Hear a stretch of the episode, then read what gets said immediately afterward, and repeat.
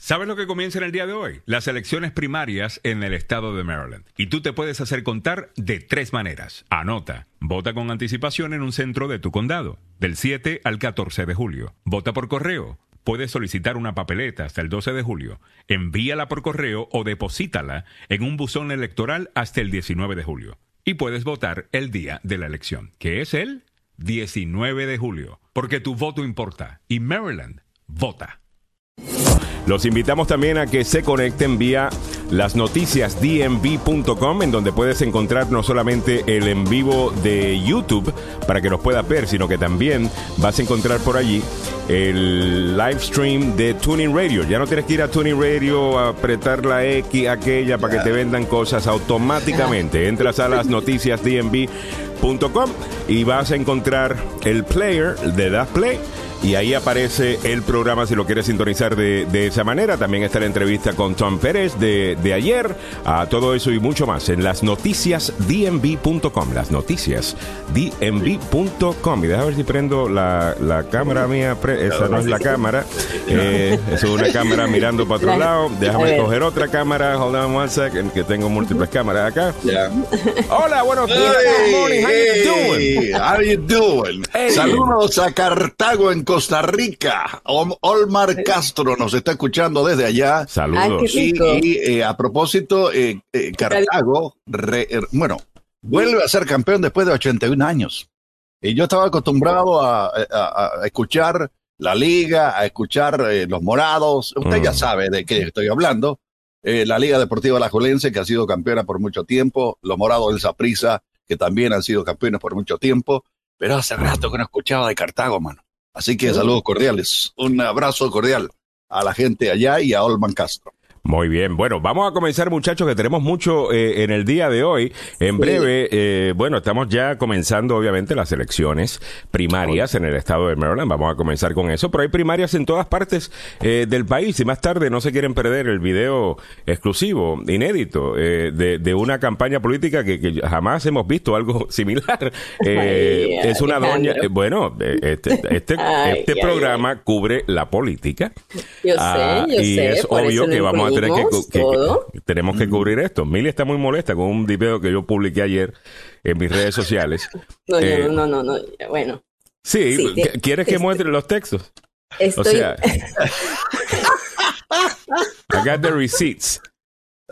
Dice, Sí, estoy- Good morning, o sea- estoy viendo el video de la senadora de Rhode Island y es disgusting.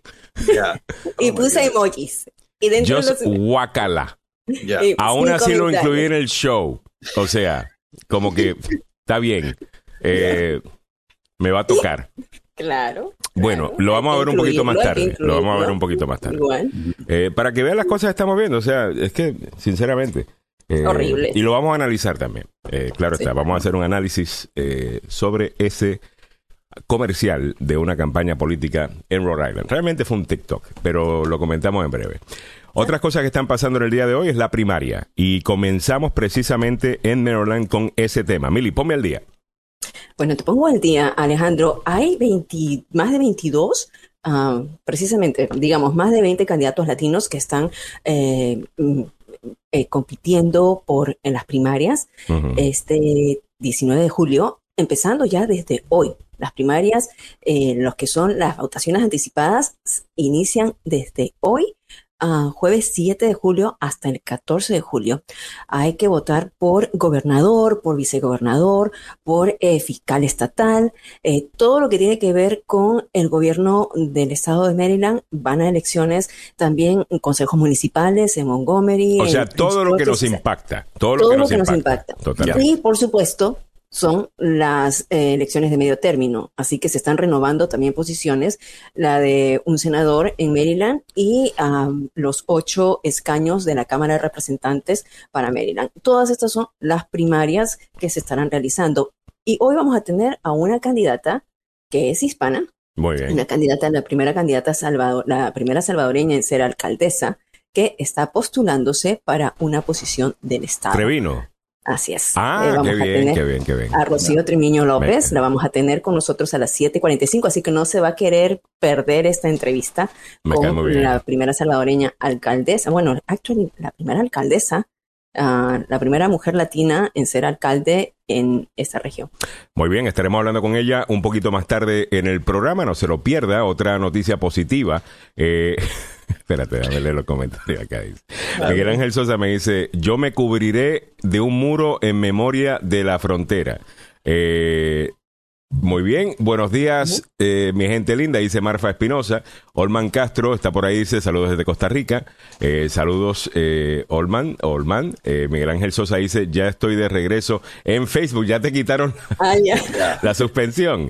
A Orlando Daniel Roca, número uno. Ahí está, el primero en comentar. Muchas gracias, Orlando. Bienvenido al programa. Ok, hablemos de los precios de la gasolina porque esto me parece algo positivo, que están bajando, obviamente.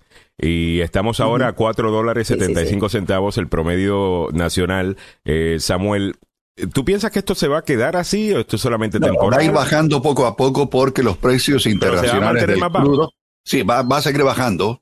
Eh, yo creo que vamos a, continuar, pero el- el- a mí lo que me da más bronca, y me imagino que mucha gente está pensando igual que yo, cuando te sube la gasolina, te la suben de una sola vez, o sea, de un trancazo, ¡pum!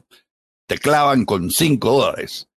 Y cuando comienza a bajar el precio del crudo, cuando comienza a normalizarse la producción aquí a nivel de Estados Unidos, a nivel de, de, qué te digo, si no hay algún problema en alguna refinería en el sur, allá en Luisiana o en Texas, donde sea, comienzan a disminuir, pero poquito a poquito, todos los días.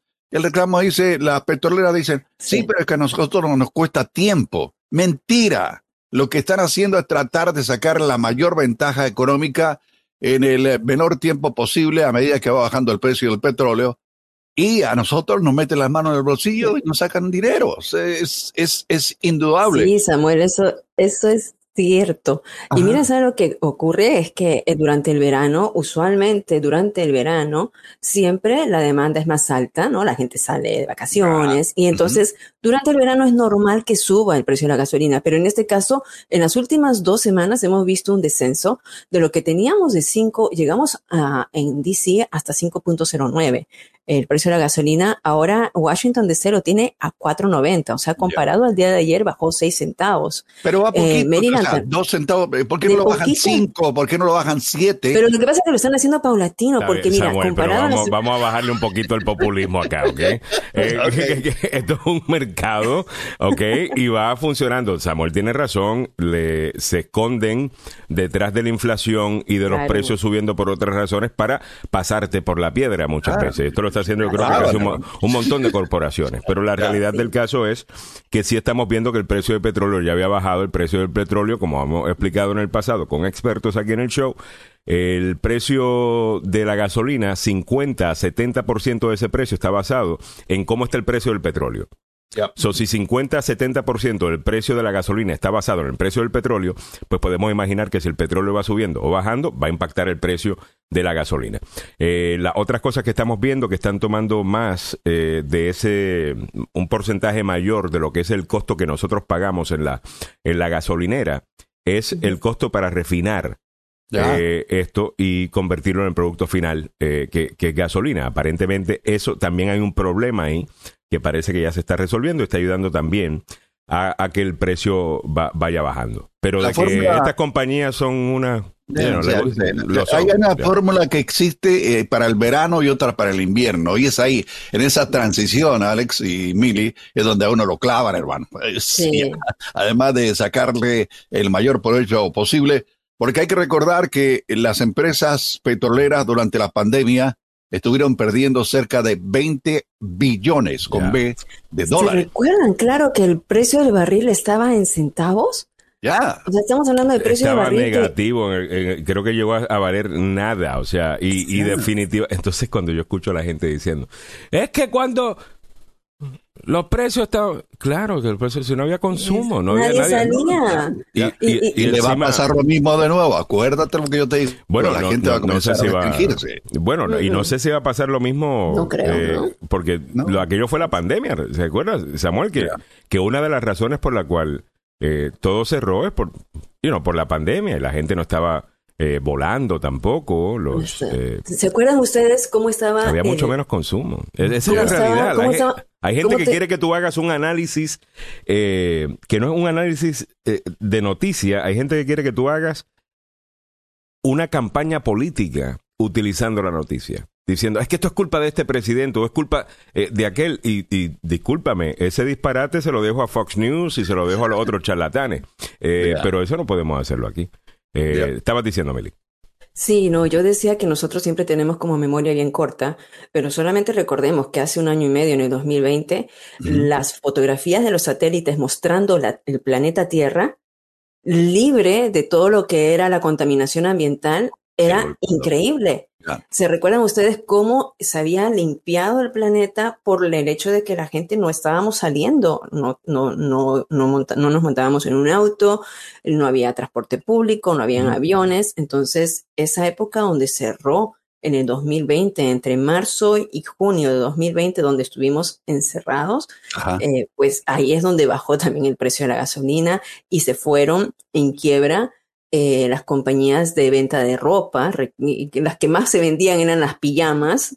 Esas, eran las, prendas que más se vendían. Cerraron Laurent Taylor, cerraron varias compañías uh, por este hecho, ¿no? Entonces, eh, igualmente, o sea, la gasolina viene de haber bajado a, a números bastante mínimos y ahora estamos viendo pues esta, esta alza, pero yo, yo soy positiva, ¿no? Que poco a poco va bajando poquito a poquito. Eh, y veremos a ver qué sucede, ¿no? Veremos a ver qué dicen los analistas sobre si esto es algo simplemente, you know, de un ratito o, si vamos a ver que esto va bajando. Al final del día lo que tenemos que analizar es el consumo eh, y la demanda que hay para el producto. Esa es la realidad. La guerra de, de Ucrania y Rusia, eso no va a parar en ningún momento.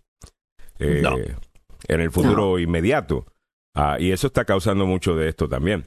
Pero bueno, 7, 19 minutos de la mañana. En breve te comentamos algo que nos comenta Edgar Anaya. Edgar, te cuento que no estaba al día. Eh, con eso he estado prestando atención a la situación de Boris Johnson.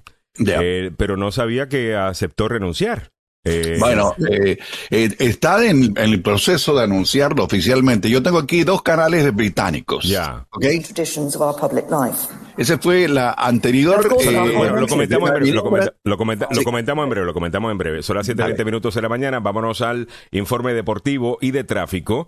Esto presentado gracias a el abogado Joseph Baluf, la demanda más rápida del oeste. Si usted ha estado en un accidente de auto, y por lo que me di cuenta Samuel, y tiene razón, cada cuatro años es el promedio.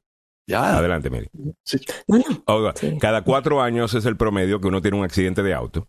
Y vas a necesitar eventualmente al abogado Joseph Maluf, así que anota el número. Ojo, es el 301-947-8998, repito, 301-947-8998.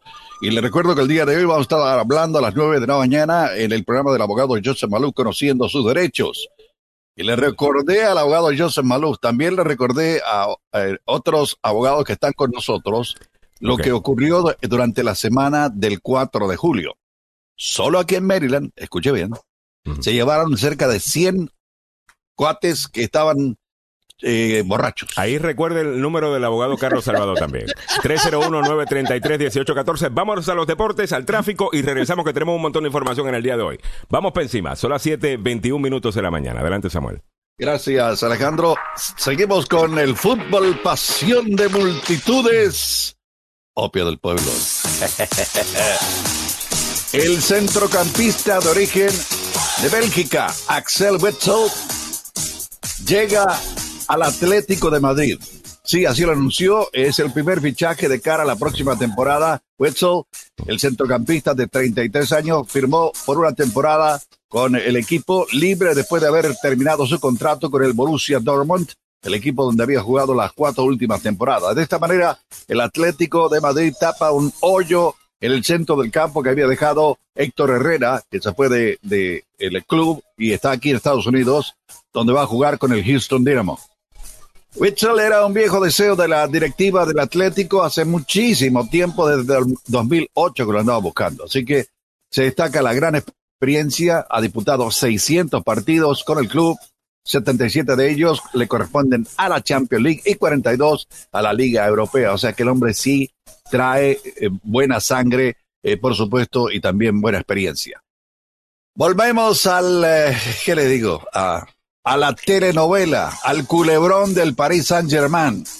La nueva etapa de este equipo francés, el Paris Saint-Germain, comenzó con la presentación ya oficial de Christophe Galtier como entrenador. Acompañado por Nasser Al-Khelaifi, el hombre del billete, la incorporación técnica del campeón de la Liga 1 tiene como objetivo acomodar a varios aspectos del plantel para elevar competitividad interna y ser uno de los candidatos a la Champions League sueñan desde hace rato, hermano. Una de las primeras decisiones del francés será una depuración de nombres de cara a la temporada. O sea, le tengo que decir, ya tienen tarjeta amarilla y parece que le van a mostrar la roja directa. Eh, según el medio local Quest France, para iniciar esta nueva etapa en su vida, el técnico elaboró una lista de siete jugadores que tendrán que empacar. Aparecen Levin Kurzawa, Abdou Diallo, André Herrera, Julian Draxel, Adrisa Guit, Tilo Caner y Mauro Icardi. Ahí hay un par de los nuestros que tendrán que empacar. También hay ofertas para ellos en distintos clubes. Eh, por supuesto, eh, van a estar esperando. El hecho de que Cristóbal Galtier tiene en su mente una defensa con tres centrales puede explicar estos posibles traspasos. El trabajo recién ha comenzado y el hombre del billete fue el que respaldó esta nueva contratación. Las noticias deportivas hasta ahora llegan a ustedes por una cortesía del abogado Joseph Malouf ustedes se habían vuelto, han vuelto en un accidente. Anote el número telefónico 301-947-8998. 301-947-8998. Y hablando de, de, hablando de tráfico, mi querido eh, Alejandro, a esta hora de la mañana hay complicaciones, hay un accidente en la ruta 1 viajando norte, la rampa que va a la 95. También hay retrasos a esta hora en la Purcell Avenue, en, a la altura de Hunter Grove y hay una investigación eh, de un accidente en la Interestatal 66 a la altura de la calle Nutri. Le recuerdo, este informe del deporte y el tráfico llega a ustedes por una cortesía del abogado Joseph Malou. All Cinco, minutos más tarde continuamos con la otra cosa. Vamos a tener que poner eso un poquito más tight. Eh, quizás el comercial de, de, de Malú, ponerlo pregrabado o algo. Siete, veinticinco minutos de la mañana. No se pierdan el breve. El chisme de Samuel. El chismecito de Samuel viene con Elon Musk en el día de hoy. Eh, viene con Elon Musk eh, en el día de hoy. No se lo quieren perder. Eh, oh, la sintonía. Déjame regresar a otras cosas que se están comentando en el día de hoy. Vamos a continuar con esto de Boris Johnson, que de última hora acuerda renunciar. Samuel tras una crisis sin precedente en su gobierno. Eh, tengo entendido que varios eh, miembros de su gabinete habían renunciado. 50. Eh, y obviamente siente que no puede ya sobrevivir esta, esta crisis política que está sufriendo. Ahora, ¿por qué razón está sufriendo la crisis política? ¿Qué, qué, qué fue lo que causó que se metiera en problemas para comenzar? Uh, hay una lista, hermano. Hay una lista completa. Primero que nada, hay que comenzar con el, el Brexit, ¿ok? El Brexit fue lo que eh, llevó a, Boris Johnson a eh, ser primer ministro de Inglaterra. Después llegó la pandemia, ¿ok? Hubo un montón de líos internos a nivel político con la pandemia y finalmente le dijeron, mire, sinvergüenza, mientras nosotros estábamos encerrados, usted estaba de pari, hermano. y, le tocó, le tocó enfrentarse y ahora junto con estas presiones, además la parte económica, hay que decirlo también, que ha jugado un papel enorme, pues Boris Johnson ayer estaba viendo en CISPAN, pusieron eh, una discusión dentro de la Casa de los Comunes, mm. mm. estaban, estaban dándose con todo, Alejandro. Bueno, ahí tú sabes que ahí se dan con todo. una de las cosas que a mí me gusta, eh, ellos tienen esto que lo ponen en CISPAN, que se llama uh, Prime Minister Questions. Eh, answers, en donde tú puedes ver cómo va el primer ministro, eh, está ahí con el resto y lo están cuestionando y se tiran una tira eh, y buenísimo de la manera que lo hacen, me encanta mucho ese modelo. Eh, estabas por comentar. Sí, bueno, esto ha surgido también por un escándalo que hubo de, de sexual con uno de sus, bueno, aparte de lo que, a, mí lo que me, me llama la atención es que están eh, pidiéndole a él, le, estaban pidiendo la renuncia por todo el escándalo que hubo de haber participado en una fiesta en plena, eh, en plena pandemia cuando él se prohibía, ¿no? La participación de las fiestas que quédate en casa. O sea, lo llevan para que para destituirlo por una situación como esta y aquí tenemos un presidente que ha cometido tremendo acto, ¿no? Y que y, y, y, y que mm, bien, no, no, no, pasa nada con él.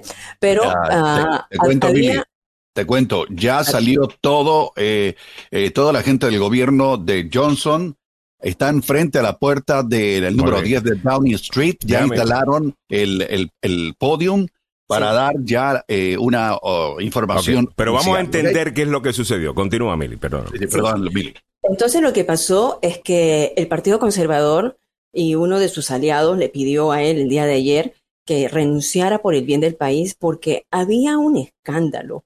Allí un escándalo con un hombre, no sé exactamente el nombre de esta persona, que eh, eh, aparentemente Boris Johnson no sabía que había cometido estas eh, situaciones sexuales, estos eventos sexuales, y lo habían tapado. Y luego descubren, luego descubren que sí, que él, tenía conocimiento. Y ya había sobrevivido él, eh, no el, el, evento aquel de las fiestitas de COVID, ah, en donde habían unos mandatos del gobierno que no se podían haber, eh, no habían, no se podía haber, no podían haber, disculpen señoras y señores, reuniones por COVID y él aparentemente estaba teniendo sus fiestitas. Al final del día, eh, eran las mismas fiestitas que estamos teniendo hoy día cuando todavía tenemos COVID. Eh, ¿Ves? Entonces, alguna gente lo vio como que, espérate, pero es que ya nos dimos cuenta de que no, no tenemos que ser tan duros con el tema de COVID anyway. Ah, pero él sobrevivió eso. Aparentemente le tenían esta otra guardadita por si acaso y se la soltaron una vez él eh, triunfó con el tema de la fiestita. Y esto es básicamente la, el juego político que estamos viendo acá. Eh, al final del día veremos a ver qué sucede. Creo que él ya se ha reunido con el presidente de los Tories, eh, que es el Partido Conservador allá, eh, Graham Brady, y acordó ya retirarse. El nuevo líder Tory está listo para la conferencia del partido en octubre, informó la agencia de noticias PA, citando una fuente en Downing Street, que es básicamente eh, donde pues está la, residencia del primer ministro y donde opera el primer ministro 10 Downing Street. Alrighty, son las 7.29 minutos de la mañana. En breve me voy con el chismecito eh, de Samuel, pero déjame comentarte otras noticias importantes en el día de hoy. Parece que un sospechoso, el sospechoso, eh, confeso del tiroteo masivo en Illinois, había considerado segundo ataque dicen las autoridades. No sé si, si, vieron esta, esta nota, Mili, cuéntame sobre eso. Bueno, te cuento que ese hombre, ¿no? Robert, eh, de 21 años, quien está acusado de este tiroteo que hubo y dejó siete muertos a propósito, un segundo mexicano falleció el día de ayer, eh, Robert Crimos III, eh, había estado huyendo de la escena de crimen y dice que todavía les quedaba municiones. que no había gastado en, en, este tiroteo y pasó por otra ciudad donde también había un desfile del 4 de julio y eh, pensó, según lo que había, habían confesado las autoridades, pensó también en realizar otro ataque allí. Las autoridades no dicen qué creen que lo desanimó. Lo que piensan es que él no había planeado este evento y por eso después regresó.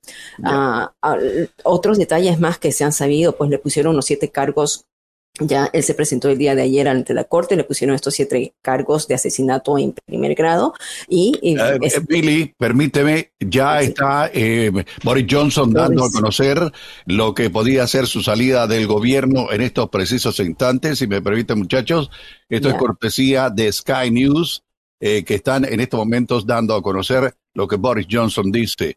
Eh, está allí el hombre, le vamos a dar más detalles a medida que vayamos conociendo lo que está diciendo. new leader of that party and therefore a new prime minister. And I've agreed with Sir Graham Brady, the chairman of our backbench MPs, that the process of choosing that new leader should begin now. And the mm. timetable will be announced next week. And I've today appointed a cabinet to serve as I will until a new leader is in place. Ok, oficialmente ya, ahora sí, perdón, Mili, eh, oficialmente Boris Johnson deja de ser primer ministro de eh, Inglaterra. Lo acaba de dar a conocer públicamente, acompañado de su gabinete y de su esposa y su bebé. Sí, Me- quiero me- hacer una acotación aquí, ¿ah? Porque dice, estaba leyendo yo que qué pasaría en este caso. O sea, la dimisión de un primer ministro no provoca automáticamente, dice, unas elecciones generales. No. Está renunciando a lo que es el Partido Conservador.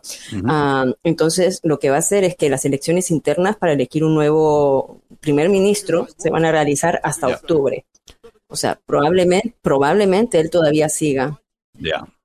¿no? Hasta octubre. Aquí estamos viendo al primer ministro ex, eh, bueno, a punto de ser el ex primer ministro de Inglaterra eh, o de Reino, eh, Boris Johnson eh, en vivo comentando de que, bueno, está renunciando. ¿Por qué está renunciando? Que ya necesitan un nuevo eh, líder para su partido debido a algunos escándalos que hemos visto allá, que algunos acá dirán que escándalo en comparación a las cosas que hemos vivido aquí en los Estados Unidos no me parece como tanto. Claro. Eh, Alejandro, tienes razón, tienen toda la razón, pero allá pues eh, es, es distinto.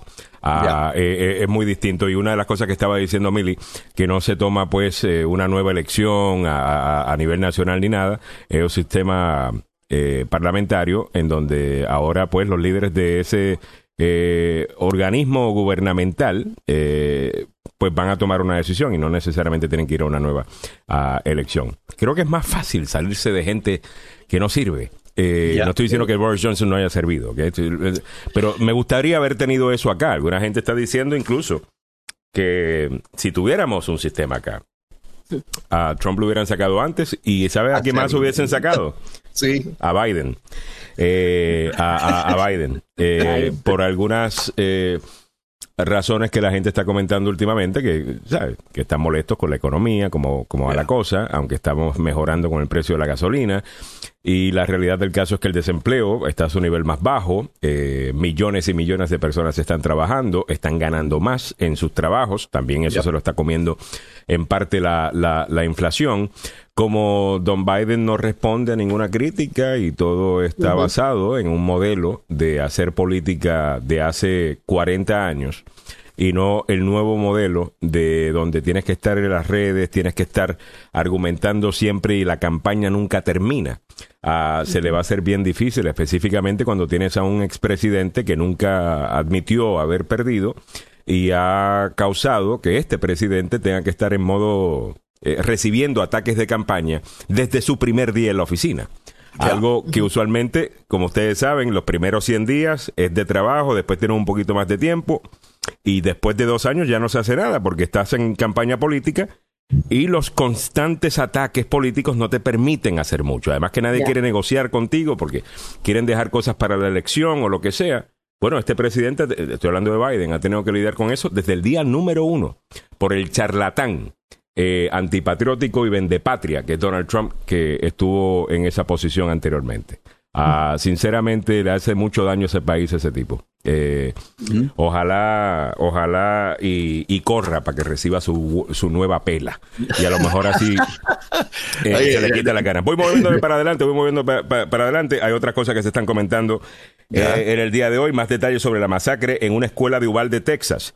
La policía perdió al menos tres oportunidades para frenar al atacante y con esto debemos decir también que parece que Arredondo, el jefe de la policía, ah, renunció también a su asiento en el Consejo Municipal que había ganado el mismo día de, la, de esta tragedia. A ver, Mili, ¿qué sabemos sobre esto? Bueno, sobre esto, estos detalles, eh, no sé, pero como se dice, si uno quiere mantener la presión eh, controlada, deja de ver noticias y deja de leer eh, este tipo de notas, porque había un policía, según lo que están diciendo las autoridades, después de haber hecho la investigación, eh, esto ocurrió el 24 de mayo, ¿no? Estamos hablando del de, eh, el 24 de junio, perdón, o, o mayo, ¿no? Estamos hablando más de un mes. Eh, y hacen las investigaciones y lo que dicen es que había un oficial de la policía que estaba enfrentándose al atacante y quería disparar, pero pidió permiso a sus oficiales mayores, ¿no? Pidió per- permiso y nadie le contestó. Mm. Entonces, como nadie le contestó, él no disparó y dejó que se fuera.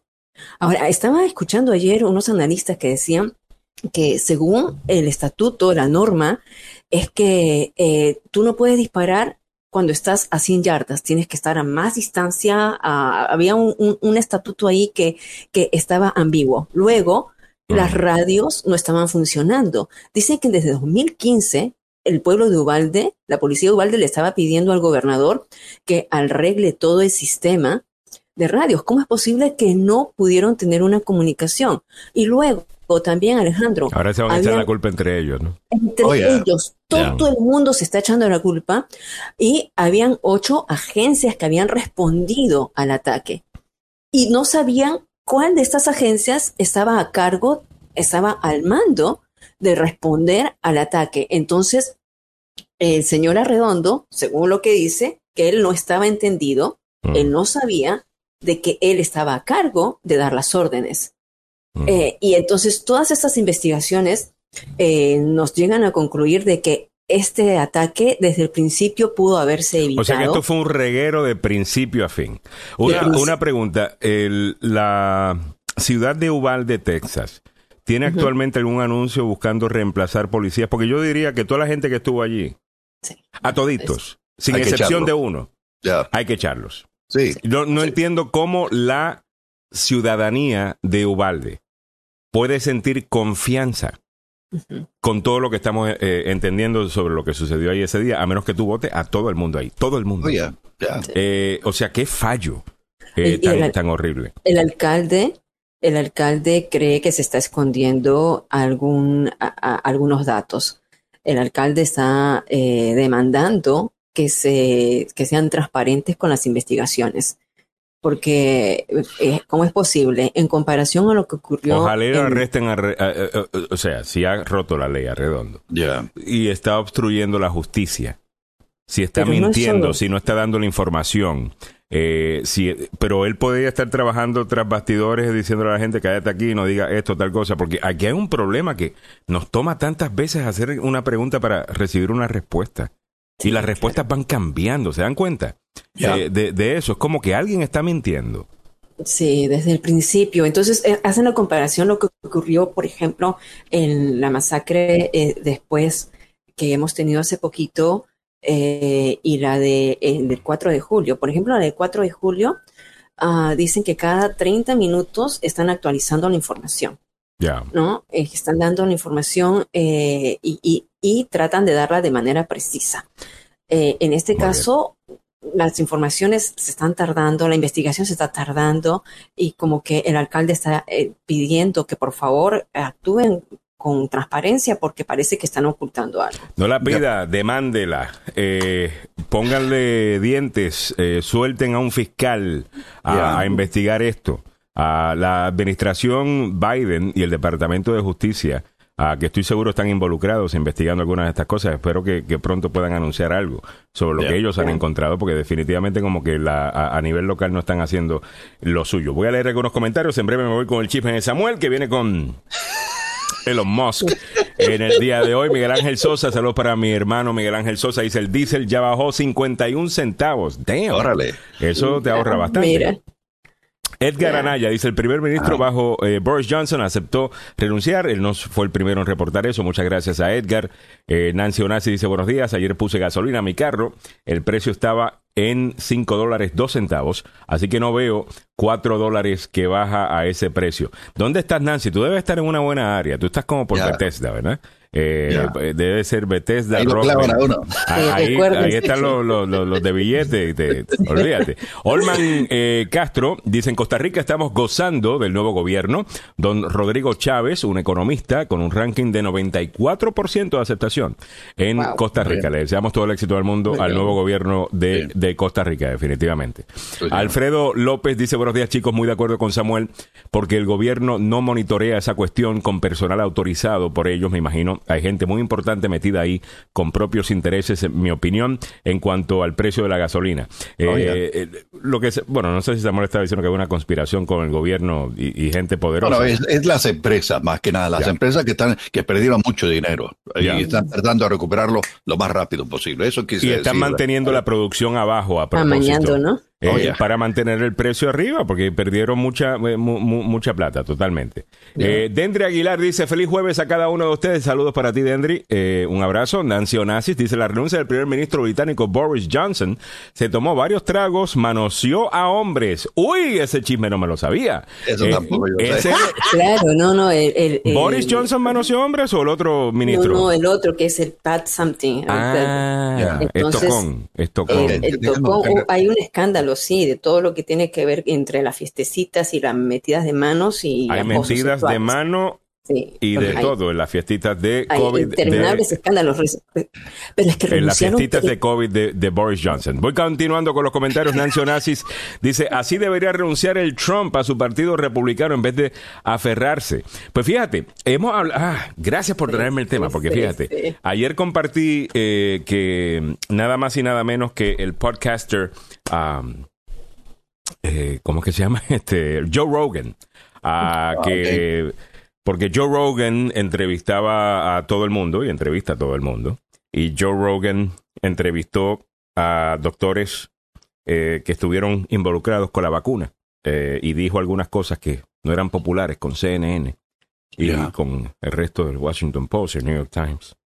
Lo tildaron de ser un hombre de extrema derecha y horrible y lo trataron de tumbar. Lo único que hicieron fue hacerlo más popular. Eh, ayer comprobó una vez más que no es lo que le decían que él era. Eh, ayer dijo él públicamente, mira, Donald Trump ha querido venir a mi programa, que tiene sobre 10 millones de, de, de oyentes eh, en su podcast. Y yo le he dicho que no cada vez. Yo no quiero ayudar a Donald Trump, yo no pienso ayudar a Donald Trump y es porque no quiero ayudar a Donald Trump. Eso dijo ayer eh. Joe Rogan y parece que se ha ido él con Ron DeSantis. Y usted me dice, ah, pero está con Ron DeSantis. Mire, la gente es libre de, exi- de, de elegir al, al candidato que ellos quieran. Ya. Eh, esa es la realidad. Ah, usted puede estar de acuerdo o en desacuerdo y pues uno pues vota por el candidato que, que, que, que uno quiera. Eh, pero me dio mucho gusto saber de que a Donald Trump le está dando la espalda eh, Joe Rogan, quien había apoyado nada más y nada más que a Bernie Sanders en la elección de, de 20 de 2020, en la primaria 2020, disculpen. All right, hablando de primarias, ya acaba de comenzar la primaria y tú puedes en Maryland votar de tres maneras. Las elecciones primarias en Maryland son el 19 de julio. Tienes tres formas de votar. Vote con anticipación. Visite un centro de votación anticipada entre el 7 de julio y el 14 de julio. Vote por correo. Primero solicite una papeleta hasta el 12 de julio. Envíela por correo con matasellos o deposítela en un buzón electoral hasta el 19 de julio. O vote el día de la elección.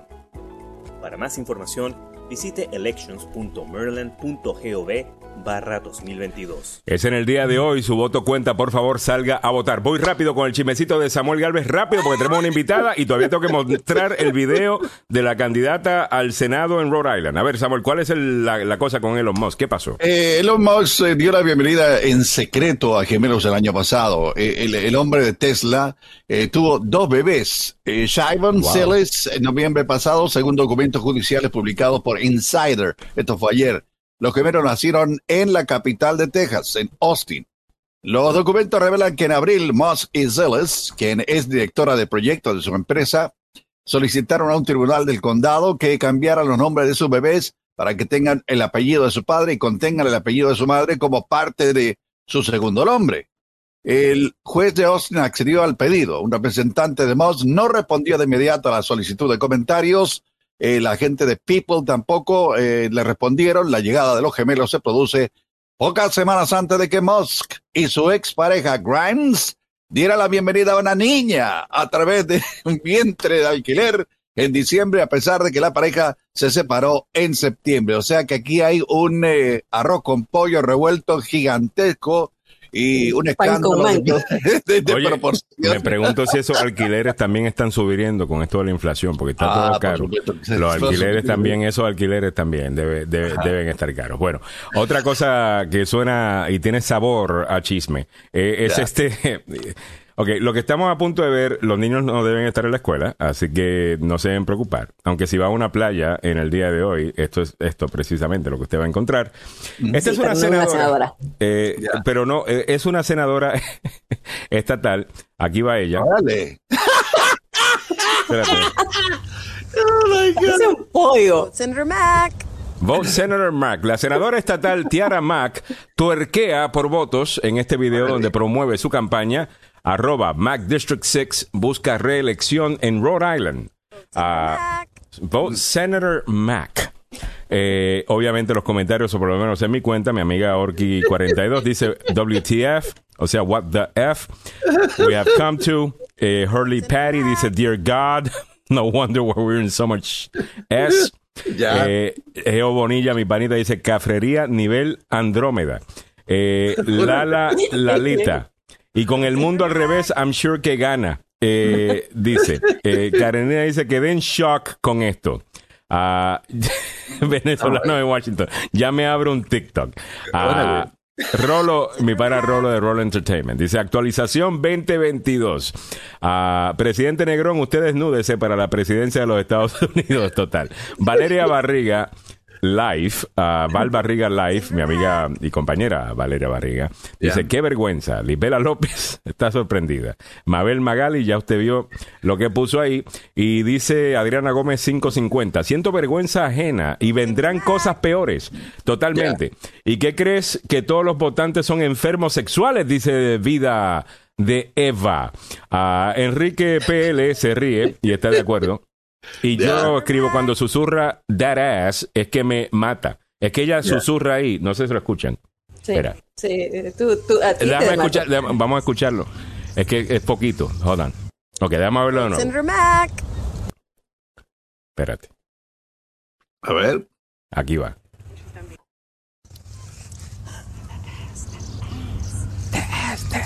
¿Viste?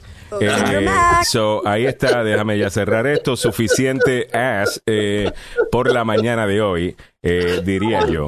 Ah, Bueno, so- yo no te comenté nada porque así se queda. No voy a comentar. El hecho es de que a nivel de noticia esto ha dado, es- se ha convertido en viral y, y, y, y es curioso. Va a ser Hay un ejemplo, Te lo aseguro que va a ser súper popular. Sí, hay un ejemplo bien claro en tu post, porque eso es lo que pasa. La mayoría de personas, de varones, eh, al- elogian la, la audacia de esta mujer en el. TikTok, la mayoría de varones, y las mujeres lo repudian. ¿no? Totalmente. Entonces, eh, entonces es, Y es yo creo que la mayor parte, sinceramente, creo que la mayor parte de la gente que yo no, porque ella, déjame irme a la cuenta de ella ahora, porque vas a ver que ella, y la vamos a ver ahora ya más con su foto no eh, normal de, de candidata, eh, y ella da una explicación. eh, de, de- de lo que sucedió y, y por qué lo está haciendo. Eh, esta Sí. es ella, Mac District 6.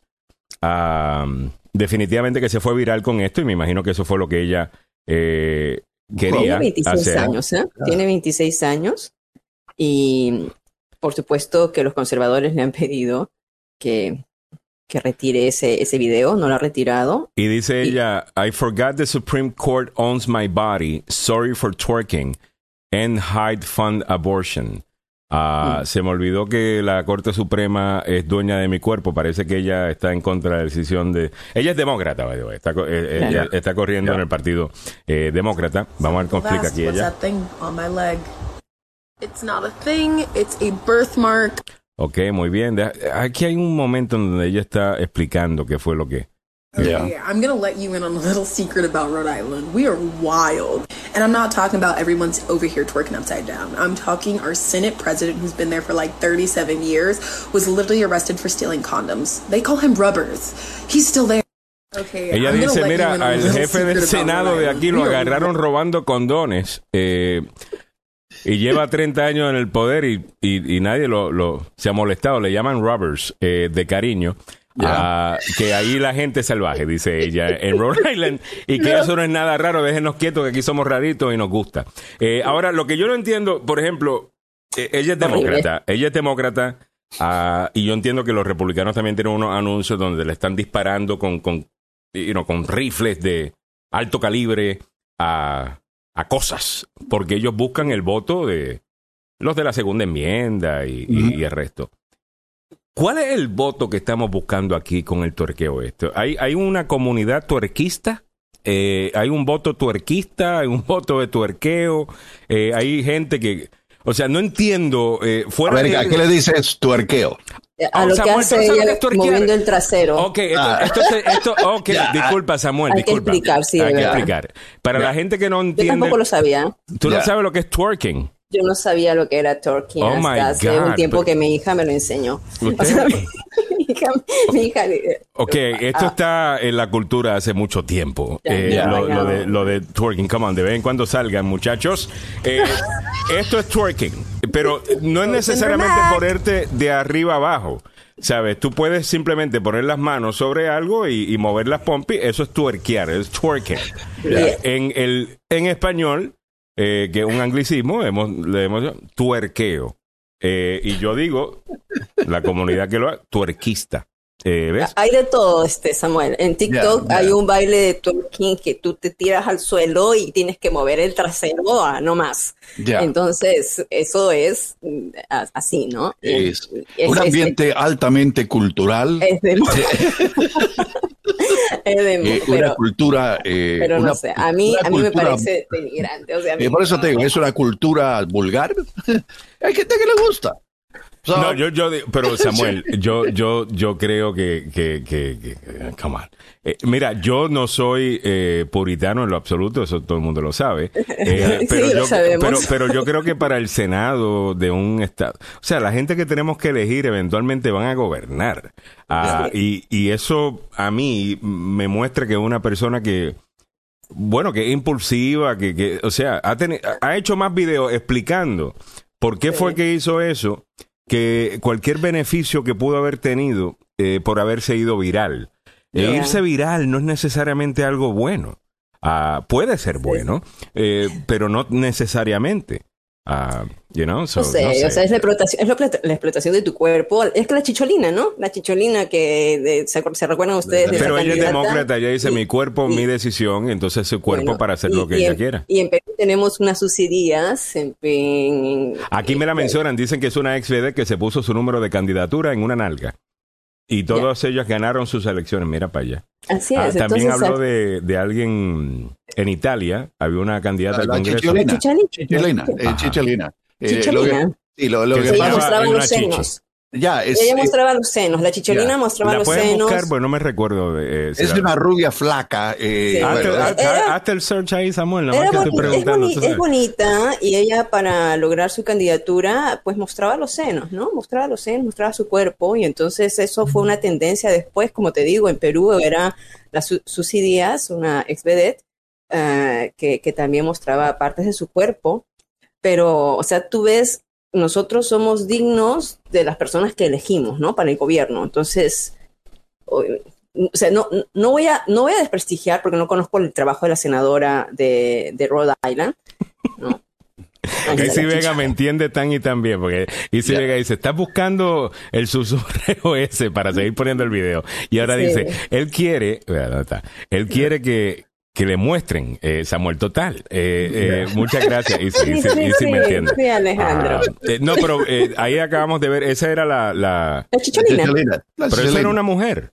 Sí. Claro, Oh. la chicholina. Ya. Lo que pasa es que tú estás muy jovencito, Alex. That's right. Eso fue en los 90, Ya, Ah, eh, eh, entre los 80 y 90. ya. Ya, ¿Cuántos años tenías tú? Tenías 11, 12. Todavía estabas. No, Oye, pero no, no es por nada, pero ella parece hombre.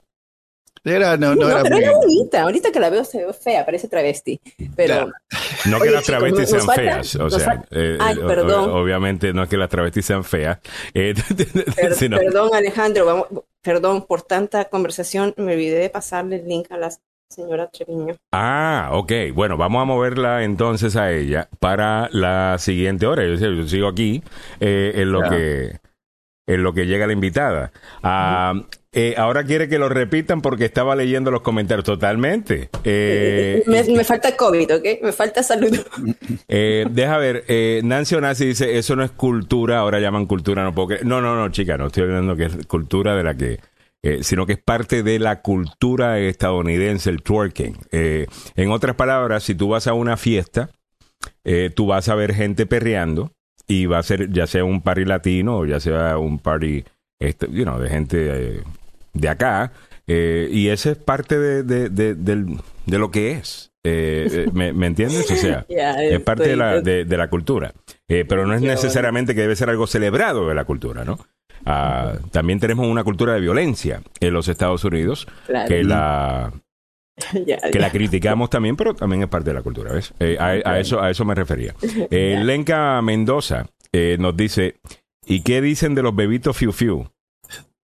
¿Cuáles Wow, son ¿quién esos? es? Ah, esta es la la 13 no está mal. eh, la- Está mejor que la chicholina, ¿verdad? está, eh, en esa, en esa época se veía bastante bien, pero a medida que han los años te marcan y ser una vedette eh, y trabajar de noche, al final de cuentas tengo una fotografía actual que no se ve del todo bien. esa es la actual, la, la izquierda. La eh, izquierda. Wow. No, pero eso A ver, es a por- ver, no lo estoy mirando, no lo estoy mirando. Pero eso es por culpa de, de las cirugías también. Que la gente hace demasiada cirugía. Ya. Bueno. A ver, ¿a quién me está O sea, mostrando? Samuel. Samuel nos está Oh, Susi enseñando. Díaz. Oye, no, pero es cómo es, cómo esto tiene su, su, su, su frase. Ya, No dejes que la vive la vida y no dejes que la vida te viva.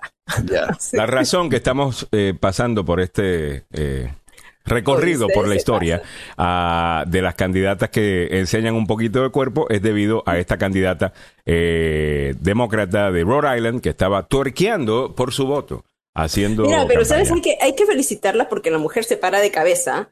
O sea, Sí, cuando yo la veo parecía un pollo con las piernas abiertas. Y yo digo, ¿qué estás haciendo, Ale? Cuando miré, cuando miré ese post y después dije, ah, esta es la noticia. Bueno, yo vi que lo publicó Dije. Fox News, CNN. Yo dije, bueno. O sea, eh, lo han publicado varios. ya. Lo han publicado Newsweek.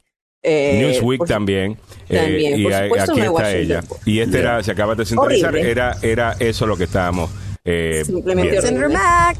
Vote Senator Es bonita. Ella es, Es muy, bonita. es muy linda ella. Es right. bonita, jovencita, 26 años, no tiene que valerse de eso para poder obtener votos. Eso me parece lo más ah, ridículo, pero bueno, cada quien con su locura y a ver quién, es, quién escoge, ¿no? Y si la reelige, porque habían gente de Connecticut, Georgia, todos apoyándolas, pero yo no he visto gente de propio Rhode Island apoyándola. Ve, ya te está cayendo a palo, mano. ¿Quién?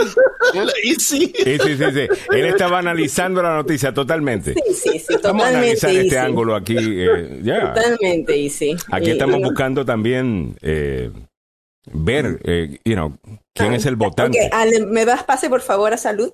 Eh, dale. All right. eh, esto es saludable. Ay, Mili, estos hombres se olvidan del tiempo, perdieron la noción. Totalmente, totalmente. Mira, cariñito lindo, así. yo estoy esperando que llegue la invitada a quien tú no le enviaste el, el enlace, ¿ok?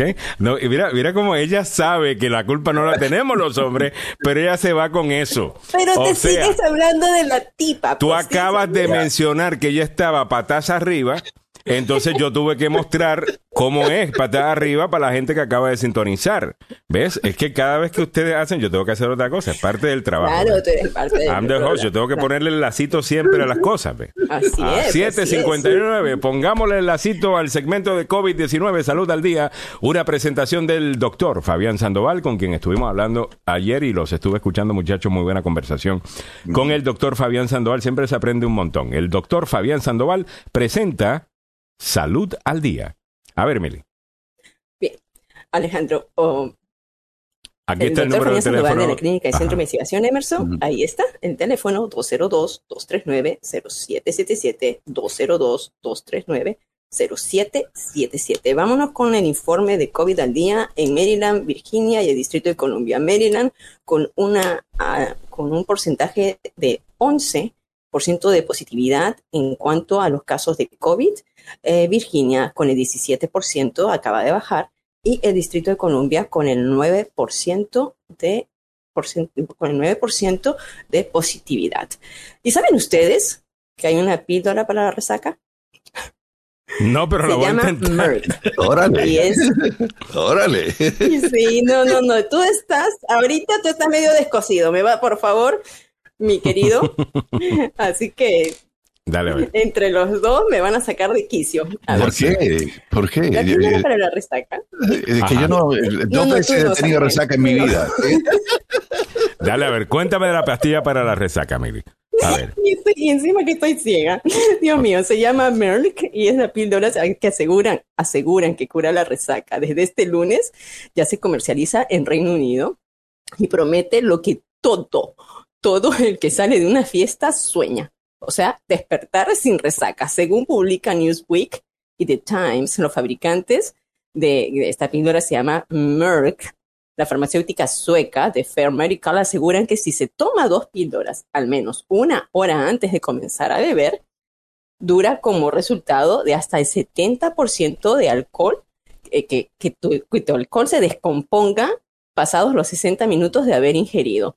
Y es el primer producto en la historia para descomponer el alcohol de manera efectiva. No sé. Óigame, eh, pues, esa es una buena pregunta para la audiencia, by the way. Lo pueden comentar en el, en el chat y con gusto lo comentamos. ¿Cuál es la mejor manera de lidiar con, con lo que llaman el la resaca, La resaca. hangover? Caña eh, mala. Cañamala, ese no me lo sabía. Eh, Cañamala. En el- sí. Con, la, con la cañita mala, hermano. Ah, vaya. ¿Cuál, ¿Cuál es el mejor? me- Porque yo tengo un método que siempre funciona. Ah, que eso, comer queso o, tomar un, o tomar un vaso de leche. Es, se parte del show. Esto es parte de lo que tú estás comentando. Eh, esto es parte de lo que tú estás comentando. Eh, va con el tema. Eh, so, hay una píldora, eh, pero hay otros métodos que estoy seguro la gente pueda tener. A ver, mire, continúa. que se tienen que tomar dos píldoras, se tienen que tomar las dos antes de beber. Así A que ver.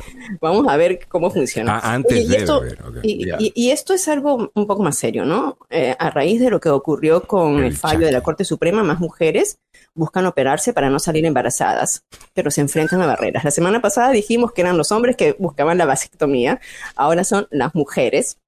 El control de la natalidad permanente está en demanda en los Estados Unidos, pero es difícil de conseguir. Esto me parece extraño, porque dice que eh, cuando las mujeres quieren ligarse las trompas, que es para tener la eh, operación de no concebir niños de una manera permanente, son los médicos que se están oponiendo. Estas son las barreras que se están enfrentando, porque son los médicos que le están diciendo que si eres muy joven o si no has tenido hijos, eh, entonces se niegan a hacerles las ligaduras de trompas.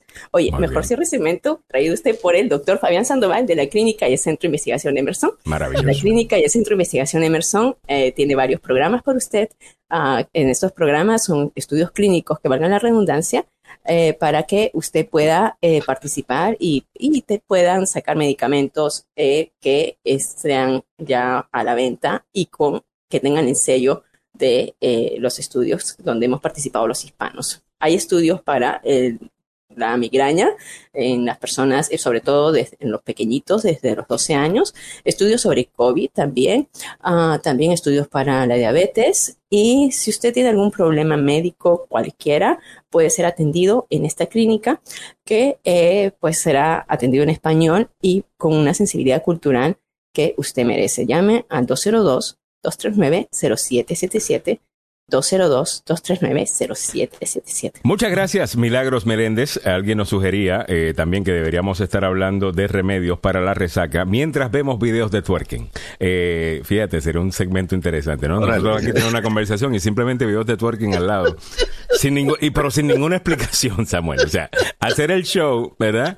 Y ni, y ni siquiera Decir nada. nada. Never acknowledge it. Eh, aquí Oh, estamos hablando de política. O sea, al lado tenemos un video de twerking eh, para la gente que le pueda eh, interesar el tema. Eh, Yeah. Bueno, vámonos al noticiero del tope de la hora, pero antes te recordamos que un evento muy importante comienza el día de hoy, la elección primaria en el estado de Maryland. Vamos a ver el video si podemos. Ya. Por favor. Ay, María, qué lento está mi sistema. ¿Sabes lo que comienza en el día de hoy? Las elecciones primarias en el estado de Maryland. Y tú te puedes hacer contar de tres maneras. Anota. Vota con anticipación en un centro de tu condado, del 7 al 14 de julio. Vota por correo. Puedes solicitar una papeleta hasta el 12 de julio. Envíala por correo o deposítala en un buzón electoral hasta el 19 de julio. Y puedes votar el día de la elección, que es el 19 de julio.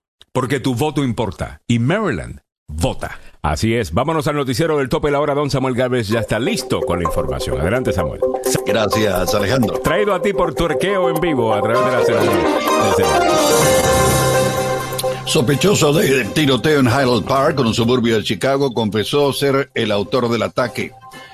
En el ámbito metropolitano, el líder del convoy de camioneros, sí, porque todavía estaban aquí, fue arrestado en el área del National Mall aquí en Washington. Un grupo de misioneras fue expulsada por el régimen de Daniel Ortega y llegaron ayer a Costa Rica. Muy buenos días, le saluda Samuel Galvez y aquí el detalle de la información. Robert Crimo, acusado de asesinar a siete personas y herir a docenas más en un desfile del Día de la Independencia en Highland Park, en un suburbio de Chicago, admitió ante las autoridades que él llevó a cabo el tiroteo, así lo dijo el fiscal encargado del caso ayer. Crimo, de 21 años, enfrenta siete cargos de asesinato en primer grado. Apareció en una audiencia de fianza a través de un enlace de video desde la prisión dos días después del ataque en Highland Park, en Illinois, vestido de negro y con el cabello hasta los hombros. Él representa de hecho una amenaza específica y actual para la comunidad, dijo el juez, al ordenar que Crimo se mantenga tras las rejas. Después de la audiencia, Chris Cavalli, portavoz de la oficina del alguacil del condado Lake, dijo que Crimo vio una celebración en la ciudad de Madison, en Wisconsin, donde se había ido y había considerado seriamente usar otra arma que llevaba consigo, otro rifle, en su vehículo para cometer otro ataque, pero al parecer se arrepintió. En el ámbito regional metropolitano, el líder del convoy de camioneros del movimiento de restauración de 1776 fue arrestado ayer aquí en Washington bajo cargo de obstaculizar el tráfico y desobedecer una orden policial el 4 de julio. David Dreddle conocido dentro del convoy como Santa, porque es barbudo, fue detenido por la policía con una orden de arresto en Maryland dos días después de que grupo de camioneros condujera lentamente, entorpeciendo el tráfico en la Interestatal 270 y en el Beltway capitalino en el condado de Montgomery. Un portavoz de la policía del estado confirmó que Riddle fue acusado de alterar la paz, obstaculizar el paso, conducta desordenada y no obedecer una orden legal. Será trasladado a Maryland luego de su arresto en el National Mall. En el ámbito de nuestra América Latina, Daniel Ortega decretó la expulsión de las misioneras de la caridad que llevaban 40 años trabajando en Nicaragua. El grupo de misioneras de la caridad de la Madre Teresa de Calcuta llegó a Costa Rica ayer luego de ser expulsadas por el régimen nicaragüense del omnipotente ex guerrillero Daniel Ortega. Las religiosas fueron escoltadas por patrullas y microbuses en dirección a la Oficina de Migración y Extranjería, según lo confirmó la prensa de Nicaragua.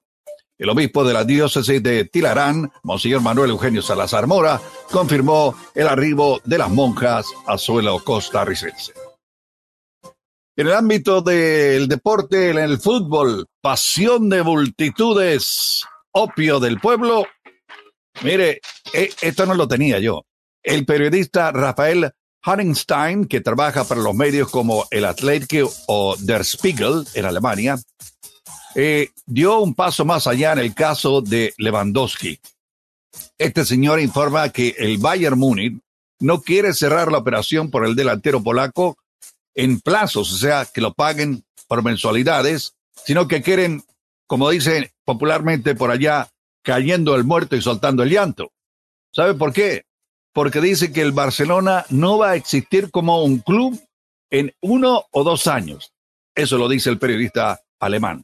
Según las últimas informaciones, el Barcelona habría llegado a ofrecer al Bayern hasta 40 millones de euros por el Lewandowski, que era el pacto al que habían llegado el club con el Ariete, pero el equipo bávaro habría rechazado la oferta porque quieren el billete en la mano. Parece que eh, la cuestión económica en eh, Barcelona no está del todo bien. Las noticias deportivas hasta ahora, aquí en Agenda Radio DC. ¿Cómo están las condiciones del tránsito vehicular a esta hora de la mañana? Bueno, con algunas complicaciones, obvio. Y por supuesto, eh, queremos que usted tome pues, eh, todo lo que esté entrando, que tome como advertencia, porque hay un accidente en la ruta 6 en Charleston Street. Esto es a la altura de Woodhaven Drive y Bell Alton Newtown Road.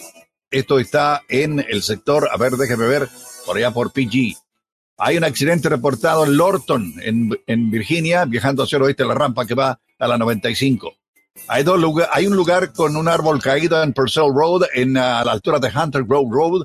Por favor, tome las precauciones porque no es el único lugar donde hay árboles caídos debido a lo que ocurrió ayer aquí en la capital de la nación. A propósito de esto, ¿cómo está el tiempo para la zona metropolitana? La temperatura actual 73 grados Fahrenheit en el centro de Washington, corresponden a 23 grados centígrados. La mañana se presentan con posibilidad de lluvias acompañadas con tormentas eléctricas. La máxima hoy en los 81. ¿Cómo se vienen los próximos días? Mañana viernes, mayormente nublado, hay posibilidad de 15% de lluvia. El sábado lluvia y el domingo estará nublado.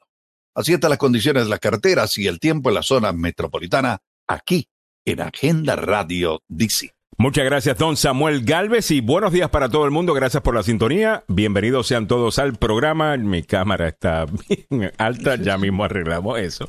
Eh, ha sido un día interesante aquí en los estudios. Tecnológicamente hablando, querido. De, Alejandro Negrón. Eh, vamos comenzando con el programa de hoy. ¡Ay! Yayay. Por ahí está ya nuestra invitada, que está ocupadísima haciendo campaña, la puedo ver en el preview y vamos a estar hablando con ella, Rocío Treminio, eh, que está en el día de hoy hablando con nosotros sobre el comienzo de la primaria en el estado de Maryland. Sal a votar, por favor, hazte contar. Es bien importante que participes, pero vamos a dedicar especial atención a eso en el día de hoy aquí en el programa. No se lo pierdan. All right, 8, 12 minutos. Vamos a darle la bienvenida entonces ahora sí a Rocío Treminio que nos acompaña ya y está con nosotros desde la calle. Eh, Mili, haz la presentación oficialmente, lo que yo arreglo un... Ok, yo apreté, déjeme yo apretar acá los botones porque la, acabamos de entrar y, sacar. Ahí está Rocío Treviño López eh, con nosotros. Bienvenida, eh, alcaldesa.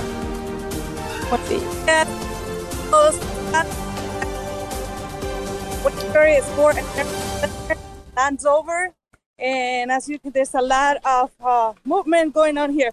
Buenos días, hola, ¿cómo están? Estoy aquí en el, el Wanker Sport Learning Center en Landover. Ya llegaron todos los este, candidatos. Este es un, ahora empiezan las votaciones tempranas aquí en el estado de Maryland y como pueden ver, esto está repleto de, de gente, de, candidatos Y, sus este, ayudantes. La verdad que ha sido y nos ha caído el agua también. Mm, están con todo, pero bueno. Pues eh, eh, te cuento que aquí, como saben, yo estoy corriendo para el Senado Estatal este, de Maryland a representar el Distrito 47, este, que incluye a Landover, por supuesto, Cheverly, Bladensburg, Brentwood, Man Rainier, Langley Park, Adelphi, que es uno de los más grandes, y una parte de Hyattsville, ¿verdad? No toda la parte porque Hyattsville es grande, tiene diferentes distritos. Pues yo estoy aquí esta mañana esperando que la gente, sabemos que tenemos mucha comunidad en, en Landover, pero también está en el camino para todos los que van a trabajar o vienen de trabajar, que es la 17 de la 495, entonces les queda en el camino, no hay excusa, pueden desviarse para venir a votar. Es un centro grande, amplio, que acoge a muchísimas personas, no te puedo dar un número exacto, pero, hi, good morning. Está haciendo campaña, la, la, candidata está haciendo campaña, está saludando a todo el mundo como, como debe hacer una candidata. Candidata, déjeme hacerle algunas preguntas como nosotros debemos hacer eh, también sobre su campaña. Cuénteme cuáles son los issues eh, con los que usted se identifica más o piensan que la comunidad latina, la comunidad en general, eh, debe saber sobre los problemas que usted quiere resolver si llega a ganar su elección. Bueno, la verdad te digo, Alejandro, este, el distrito es mayormente latino, 51%, y la verdad es de que representación no tenemos. Nuestros mayores, este, vamos a decir, retos que tenemos en el condado, el acceso a la salud, las escuelas sobrepobladas pues no, no tenemos muchos recursos que vienen a la comunidad, se siente un distrito, especialmente en las áreas que no son incorporadas. Bueno, tú vienes a Brengo y ves que la ciudad está limpia, recogida, ordenada, pero te sales a una parte donde no está organizado, donde no está incorporado, pues la, la, la historia es otra, necesitan las calles, este, la infraestructura necesita mucha ayuda. Y la verdad, eh, te digo, una de las razones por las que tomé la decisión a última hora, soy honesta, de, de, poner mi petición por lo que no, nos pasó en el distrito, este, en el parte de lo que es el área Langley Park. Fuimos olvidados durante la pandemia. Mm. Los que realmente ayudaron fueron las organizaciones, este, las iglesias en la ayuda en distribuir comida eh, pero fuimos los últimos en traer las vacunas oh, al área. Fuimos de los últimos en recibir los recursos y yo creo que eso no, eso no, eh, eh, eso es discriminación realmente para un distrito porque solamente ellos, me imagino, yo quiero pensar que lo hicieron porque no son votantes y entonces no cuenta, ¿verdad? Su, su, su ah, Qué impuesto triste, qué triste lo que acabas de, de- de decir, ¿no? De que mira, por esas razones que tenemos que salir a votar y necesitamos representación. No solamente que gente como Rocío pueda ser electa, sino que ella pueda ir donde esas personas y decir, mi gente vota. Así que hay que respetarlos. Ah, Rocío, si puedes hablarnos también, acabas de mencionar el tema de las escuelas, que me parece muy importante, y me estabas diciendo que están sobrepobladas. E- ese tema lo conocemos bien. ¿Qué puedes hacer, qué puede hacer usted una vez si gana su, su elección y cuál debe ser las acciones que toma el gobierno de Maryland para lidiar con ese problema en específico? En donde tú tienes una, un, solo maestro eh, dándole a, tre- a 31 estudiantes eh, a- algunas veces. Es imposible. Es imposible. Bueno, para mí, la verdad, podría decir que el Estado debe poner las manos en lo que es el- este, las escuelas públicas del condado. Debe este, hacer diferentes auditorías para ver por qué, por qué razón aquí en el condado pagamos impuestos elevados, pero no están yendo directamente a nuestras escuelas. Yo soy clara, yo sé que muchos este, me van a escuchar y les voy a caer mal por lo que digo, pero es una realidad este, ah, no, no hay este, auditorías, el dinero no se gasta apropiadamente. Este, ah, las escuelas, como tú decías, son a 30, 31 estudiantes por maestro. Ellos se sienten este, que están demasiado cargados de trabajo. Demasiado. No hay incentivos para ellos, los salarios son pobres. Entonces los maestros que vienen no son los más calificados porque pues este, los salarios aquí pues no son muy muy este, atractivos. Entonces vamos a tener maestros que realmente a lo mejor no tienen la experiencia y como se trata de mayormente 80% de las escuelas tienen niños latinos, a lo mejor por eso tampoco se interesan en traer una, una educación de calidad a nuestra comunidad. Y esa es la falta de representación, que era el tema precisamente con que abriste la, la, la entrevista. Eh, hay, hay- tranquila, hay una falta de representación obvia. Me gusta lo que estás diciendo. Mira, alguna gente se va a molestar, hay algunas cosas que hay que cantárselas como, eh, co- como son. Eh, aprueban tanto dinero, pero después no se utiliza eh, co- correctamente. Me gusta que estás trabajando y mencionas también cómo las iglesias ayudan también y las otras organizaciones a, a- a la comunidad. Eh, ¿cómo en tu campaña estás pidiendo, estás haciendo campaña también en las iglesias? ¿Estás buscando el voto de los latinos que van los fines de Eh, semana a la iglesia? Estamos, este, bueno, mira, yo le digo a muchas personas, a veces tenemos una decepción grande por lo que pasa este, en el gobierno federal con el Partido Demócrata y todo. No vean el partido, ahorita no, es, no se trata de ver el partido, vean al candidato que realmente represente, porque eso es lo que necesitamos, representación latina en todos los niveles, en, en- en condado, en, en, este, las diferentes municipalidades y obviamente y principalmente en el estado donde se deciden todo lo que va a venir a los diferentes condados. Entonces es importante tener representación, que escuchen cuáles son nuestras, este, nuestros retos diarios, cuáles son los recursos que necesitamos. Todo eso necesita traerse a la mesa de un punto de vista de, de- de- la comunidad latina, de la comunidad inmigrante, porque no estoy hablando solamente de latinos, hay muchos en el distrito de África, de, de Egipto, o sea, hay mucha gente que, que he conocido, Etiopía, Nigeria, en el transcurso de tocar puertas y te digo, se sienten igual, o sea, no hay representación. Eh, ese muy bien, sentido- ¿algunas preguntas de parte del panel? Sí, en ese No. sentido, eh, ah, perdón, Samuel. De la experiencia de Rocío Treminio eh, en esta campaña y previo a esta campaña, ¿cuál ha sido, Rocío? ¿Qué tal? Buenos días, es Samuel. La- ¿Me escuchas? No, parece que no me escucha. Eh, que la pregunta que hace eh, Samuel es sobre su experiencia. Ah, antes de haber sido electa alcaldesa de Brentwood, ¿no? Si no, si, si- si no me equivoco. Eh, ¿Cuál es su experiencia? ¿Cómo usted llega a la- al, al oficio ¿no? del servicio público? Bueno, este, tengo realmente trabajando para diferentes organizaciones, ya son 20 años de trabajar en diferentes organizaciones relacionadas directamente con la comunidad, como lo fue el programa de, de recursos en el condado, donde hacía clases de, de ah, padres a, jóvenes que salían embarazadas en las escuelas, niñas menores de edad de 12 a, a- a 17 años. Esa fue mi experiencia, andar por todo el condado visitándolas. Luego trabajé para el departamento de policía y ah, vamos a decirlo que ahí fue que agarré mucho de la experiencia y entendí bastante cómo trabajaba el sistema político este, aquí en el condado de Prince George y bueno, así fue como me involucré más y decidí correr para este consejo en el 2013. Luego en el 2015 pues corrí para alcalde. Muy bien. Eh, adelante, Mili, con tu pregunta. Sí, y Rocío siendo la primera alcaldesa, ¿no? Que llega a, una ciudad en Maryland. Eh, felicitaciones por eso. ¿Dónde, eh, cómo en la papeleta electoral te pueden encontrar a ti? ¿Quiénes son los que eh, tendrían que recibir, en, en, qué papeleta electoral estaría tu nombre? ¿En qué distrito? O sea, para ser específicos. ¿Y con cuántos votos tú ganarías? Ok, este, uh, estoy como Rocío Treminio López por el distrito 47 para el Senado estatal y este yo necesito por lo menos sacar 7 mil votos para poder ganar. Porque el listado que tenemos de, uh, bueno, hay muchos nuevos votantes, pero digamos los que salieron a votar el año pasado fueron aproximadamente este, unos, uh, hace cuatro años, perdón, aproximadamente unos 7 mil votantes y obviamente pues queremos de los 12 mil que están, que son super voters, como ellos le llaman, que siempre salen a votar en todas las elecciones. Obviamente hay muchos jóvenes que ya son electos para votar, como lo son mis hijos. este, hay muchos jóvenes que ya pueden salir a votar, que ya se inscribieron también, pero lo importante no solamente inscribirse, es que vengan a votar.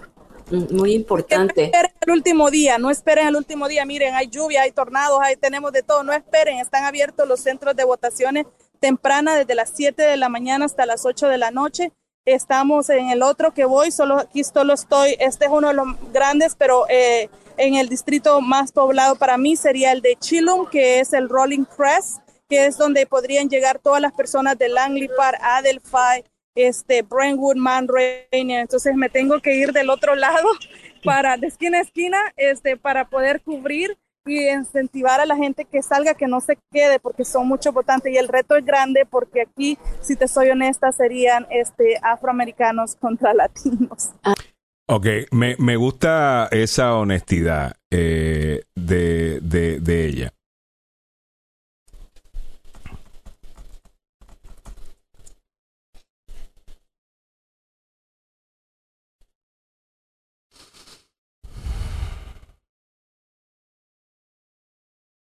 Donde hay mucho, mucho hispano.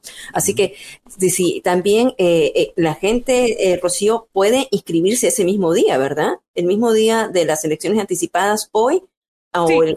Pueden, por favor, inscribir. explícanos eso pueden venir aquí al centro y se pueden inscribir de una vez. Este, uh, aunque para mandarlo por correo el último día era el 28, pero si vienen aquí a los centros de votación se pueden inscribir. Tienen que traer su licencia, por supuesto, este, uh, para poderse inscribir para votar.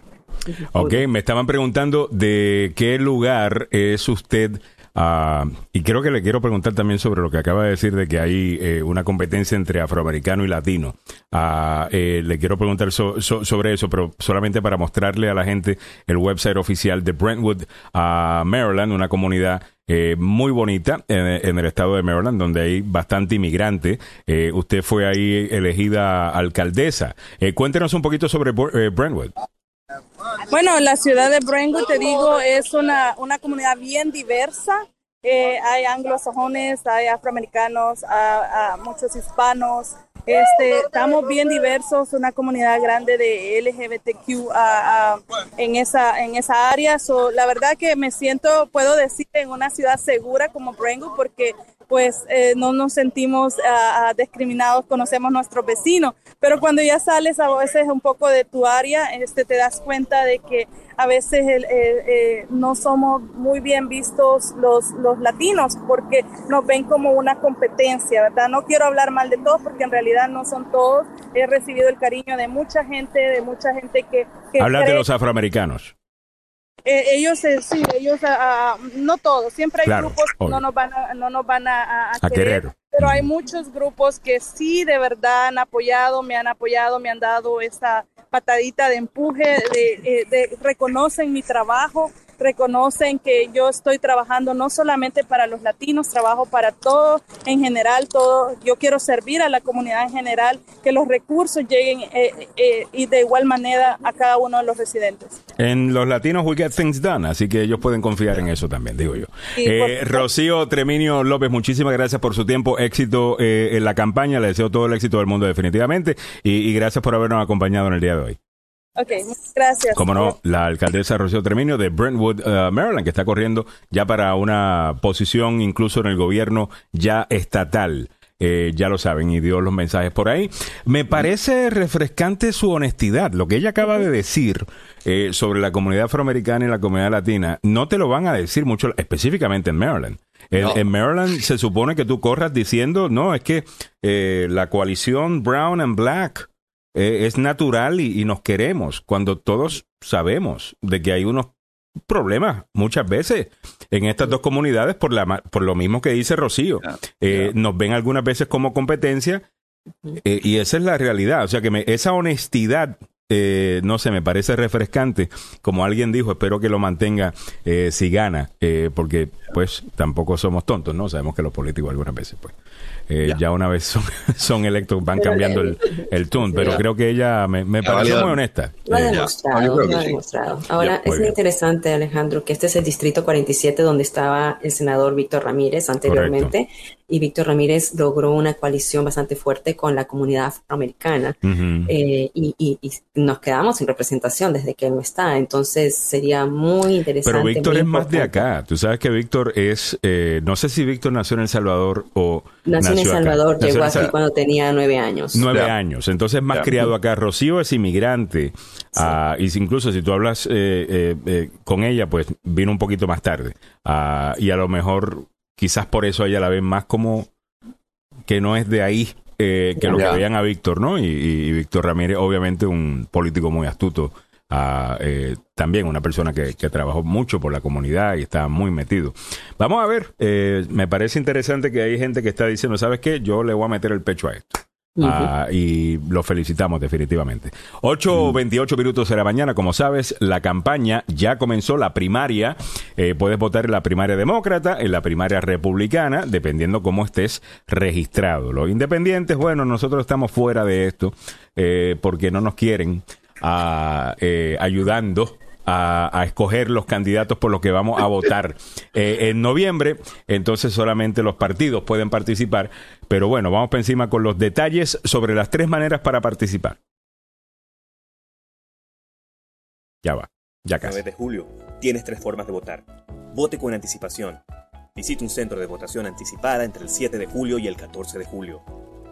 Vote por correo. Primero solicite una papeleta hasta el 12 de julio. Envíela por correo con matasellos o deposítela en un buzón electoral hasta el 19 de julio. O vote el día de la elección.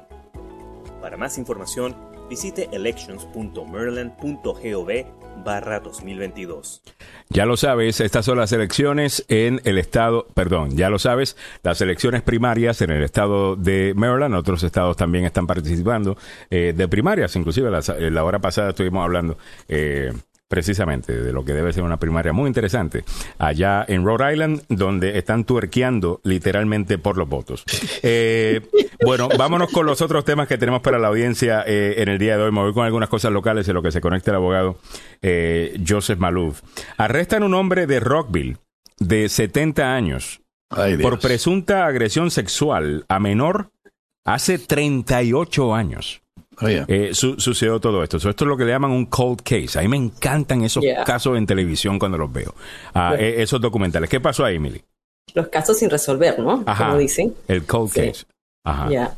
Bueno, esto es lo que la policía en este momento está investigando y que arrestaron a este hombre que ya tiene 70 años, como dices tú, eh, Alejandro.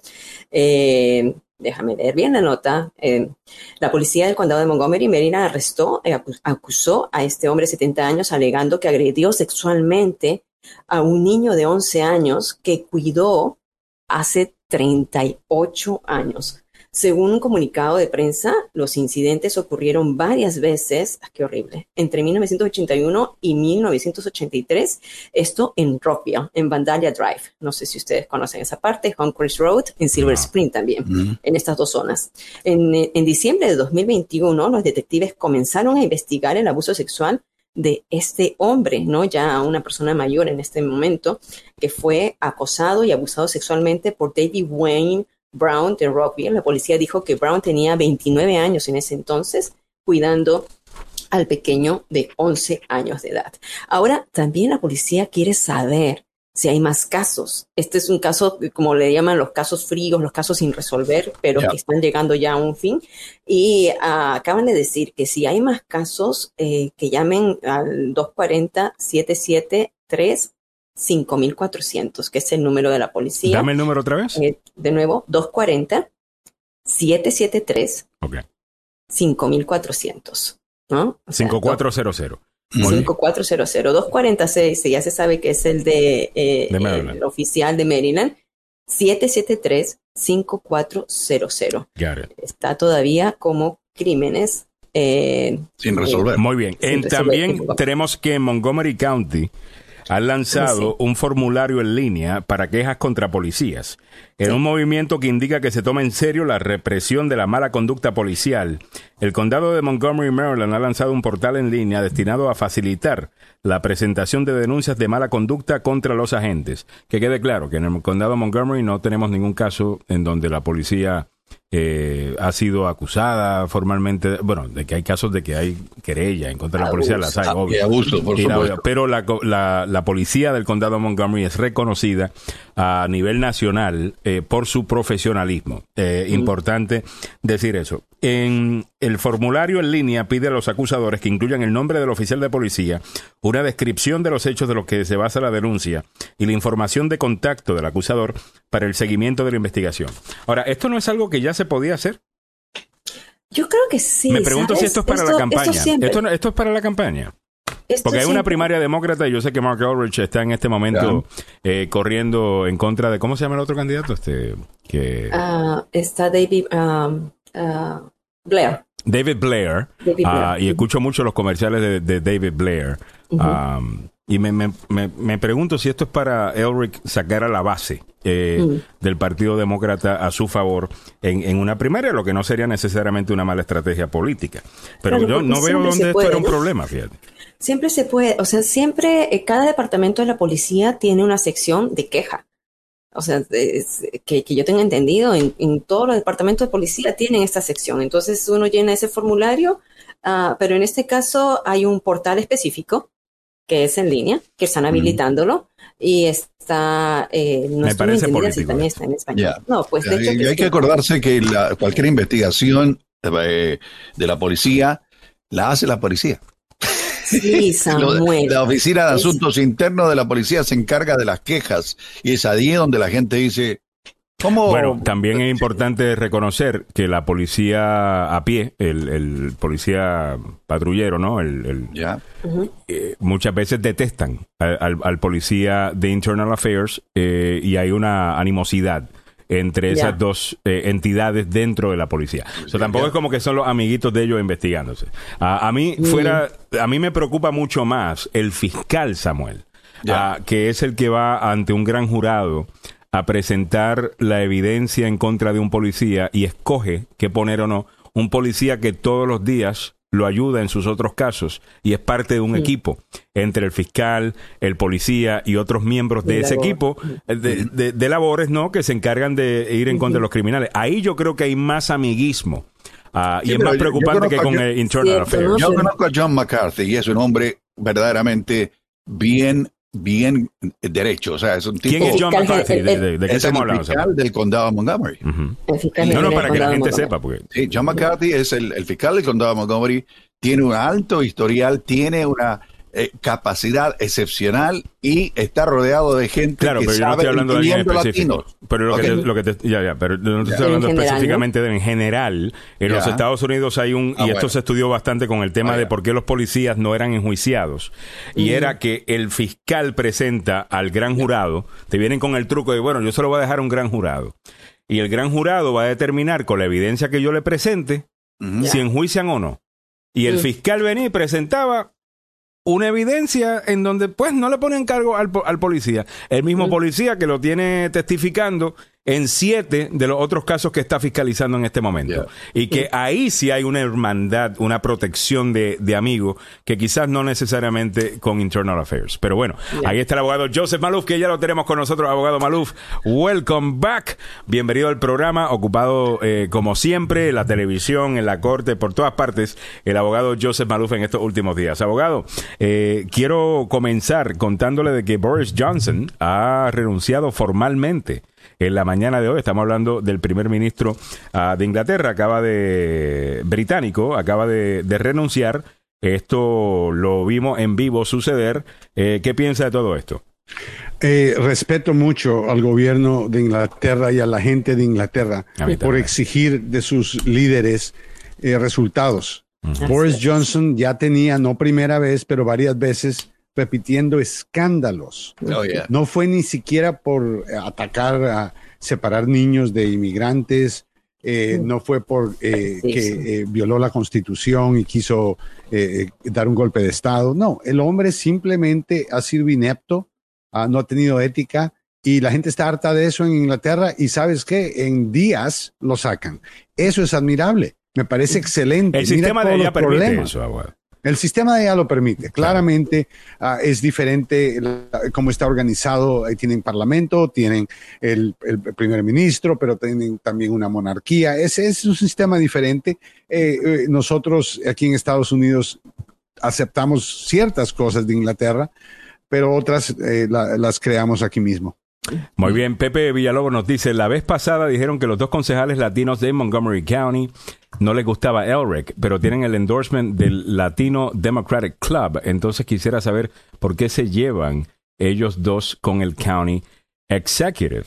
Ah, una buena pregunta y, muchas de estas cosas no tienen, muchas veces no tienen mucho que ver con necesariamente resultados o, eh, o políticas, sino alianzas que se hacen, ah, favores que se prometen eh, y ayudas que se dan. Ah, es, la, es la realidad. Evelyn Flores eh, nos dice que le encontraron a Boris Johnson.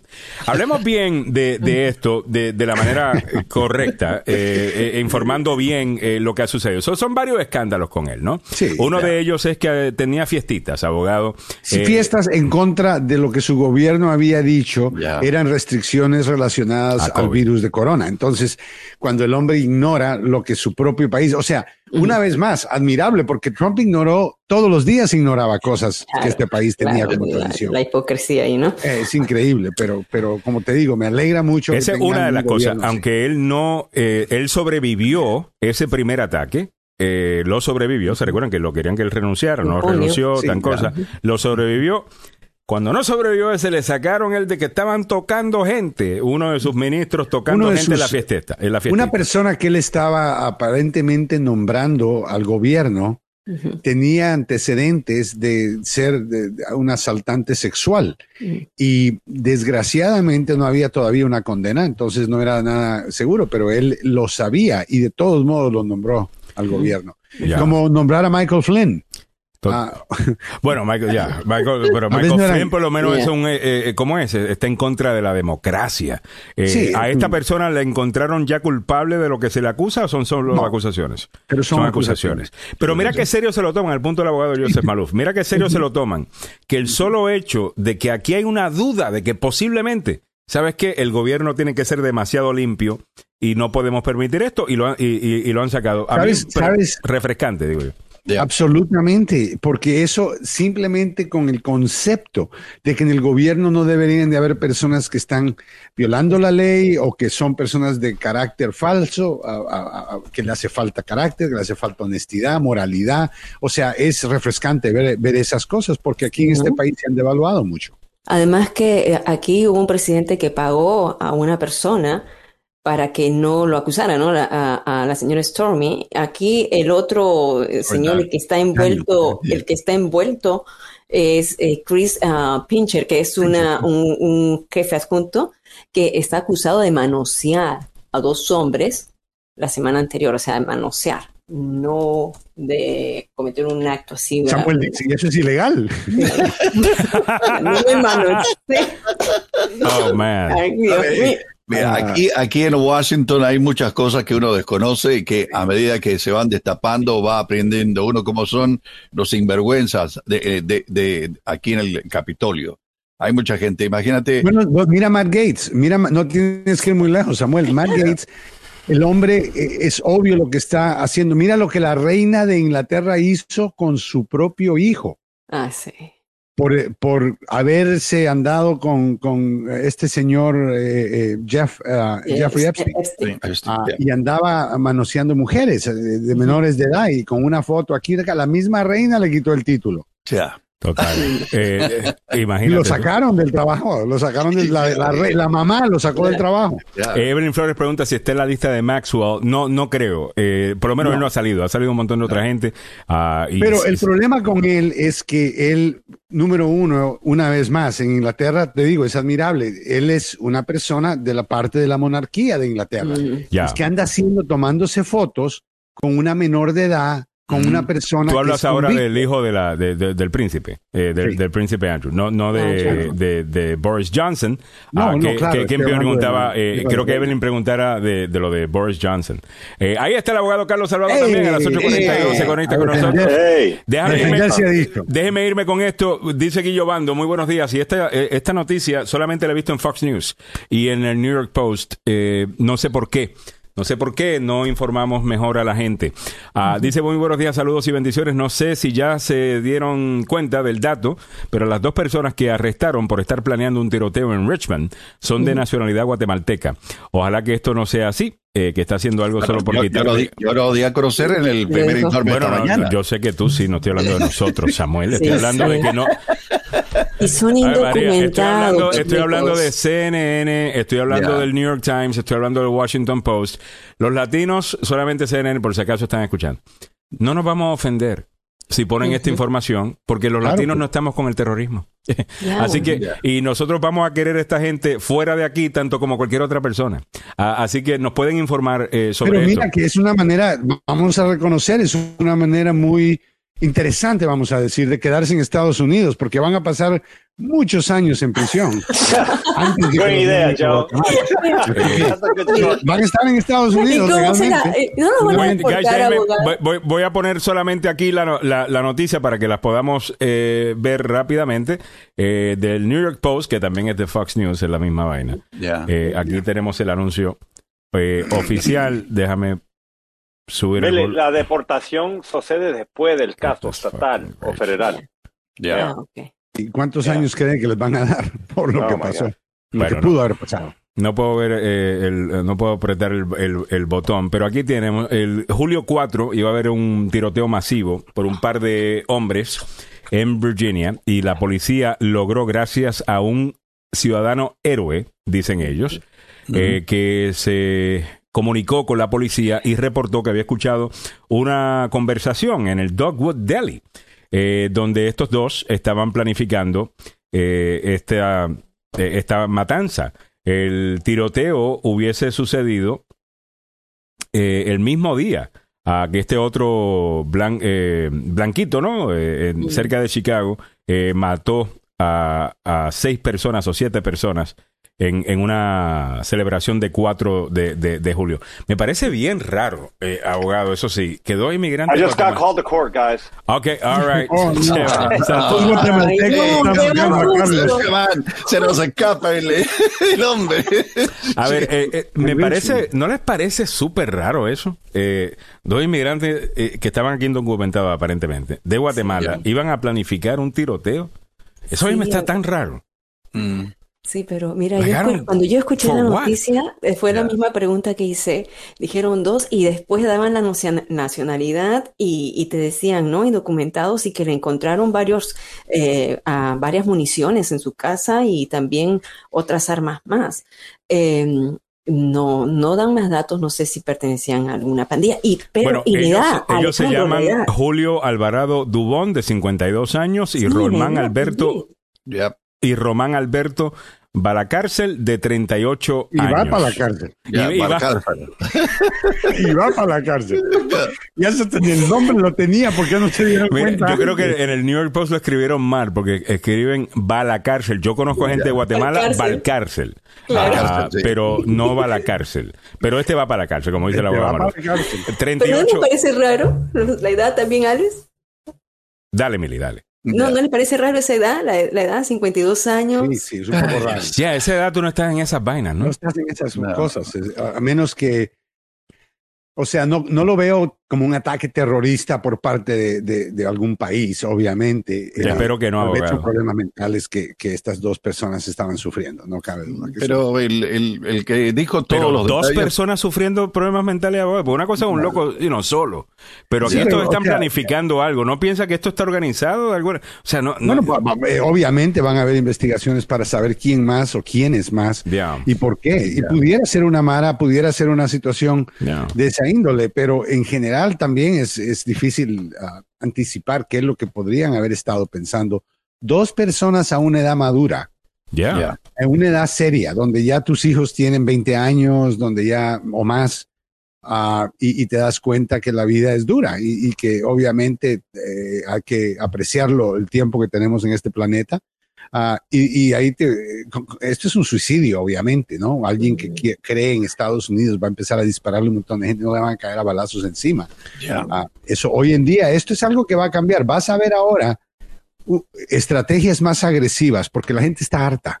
Yo creo que vas a ver ah, situaciones más agresivas. Espero que veamos más personas héroes eh, reportando posibles ataques Ujú. ah, y que, y que paremos este, eh, este problema. Y, es triste ver que Lo que están viendo ustedes es- lugares, ¿no? Eh, es el, eh, la aparición del jefe de la policía de Richmond. Thank you, Mayor Stoney, and thank you for your continued support. Está un poco bajo el audio, muchachos. Department and for your commitment to public safety. Also, thank you to President Newbill. Being Okay. Ya, eso fue lo que Ahí, pasó está- ahí ayer. está habla- ahí estaba empezando a hablar de, Ya. de- de lo que estaba haciendo. Pero eh, eh, lo que les decía yo temprano esta mañana eh, en, en el informe de, de nuestro primer informe es que la policía en Richmond informó que dos personas no estadounidenses fueron arrestados después de que oficiales recibieron un aviso sobre un posible tiroteo masivo planificado para el 4 de julio. That sounds so Ahí, weird. ap- Eso y ahí, suena y ahí tan raro. aparecen, ya, ahí aparecen los, Dos los latinos, Y dos latinos. Y estaban inmigrantes. ya, indocumentados. ya, Y, y dicen que eh, el- el- la persona que acusó, que, que dijo, ya. Que fue reportó. antes. El que Ya. reportó fueron, fue días antes. O sea, Ya. que días Sí, pero antes. no sabemos quién fue. Me imagino alguna persona adentro de su círculo. Y lo planean en un lugar público también. O sea, eh, están hablando, voy a matar un montón. Y tú estás en un deli hablando de esto. Sí, qué extraño, ¿no? La persona, la noticia no me dice si, la si el lenguaje, porque son de inmigrantes de Guatemala que están indocumentados, asumo su lengua eh, principal es español y van a hablar en español. La persona que escuchó hablaba español, entendía español, estaban hablando inglés.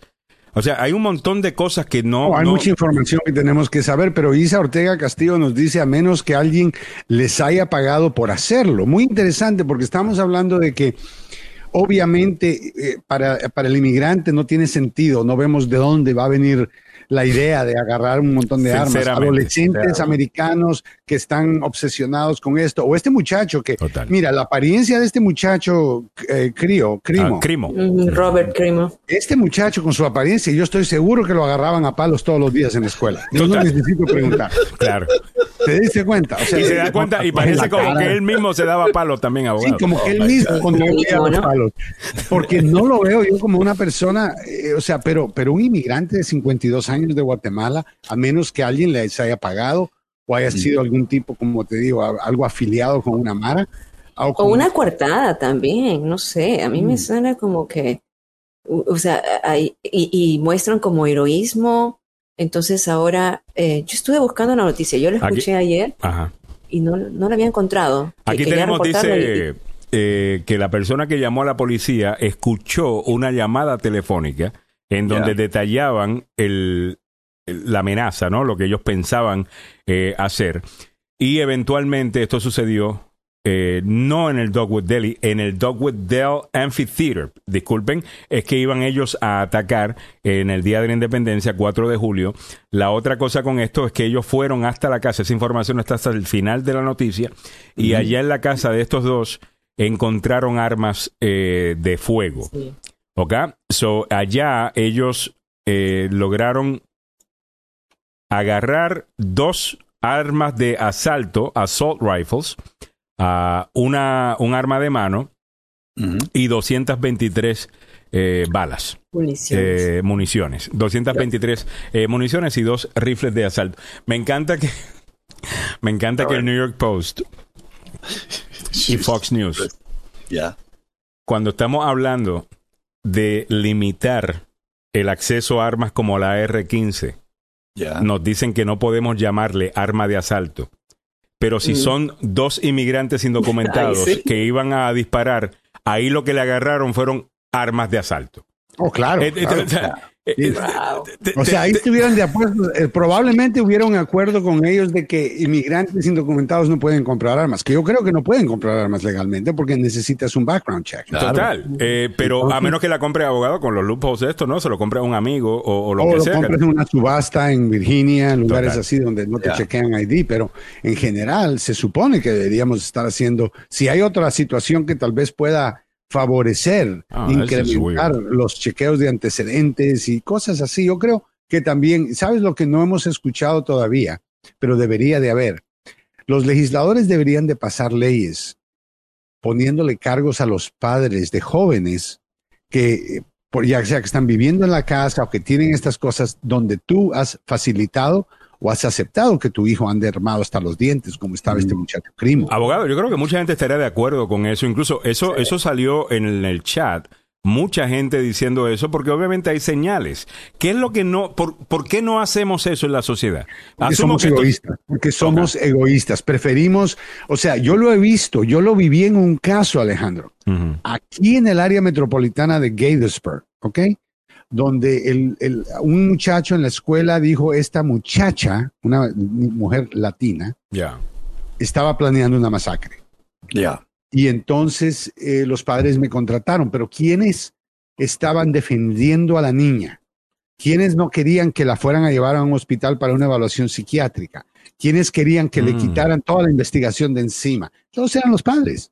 Los padres. Y, si, y si los padres hasta se enojaron conmigo, porque yo les dije un momento, esta es una responsabilidad Claro. eh, que envuelve más que sus hijos, envuelve los hijos de otras personas, Personas. inocentes que van a ser víctimas de las locuras de su hijo.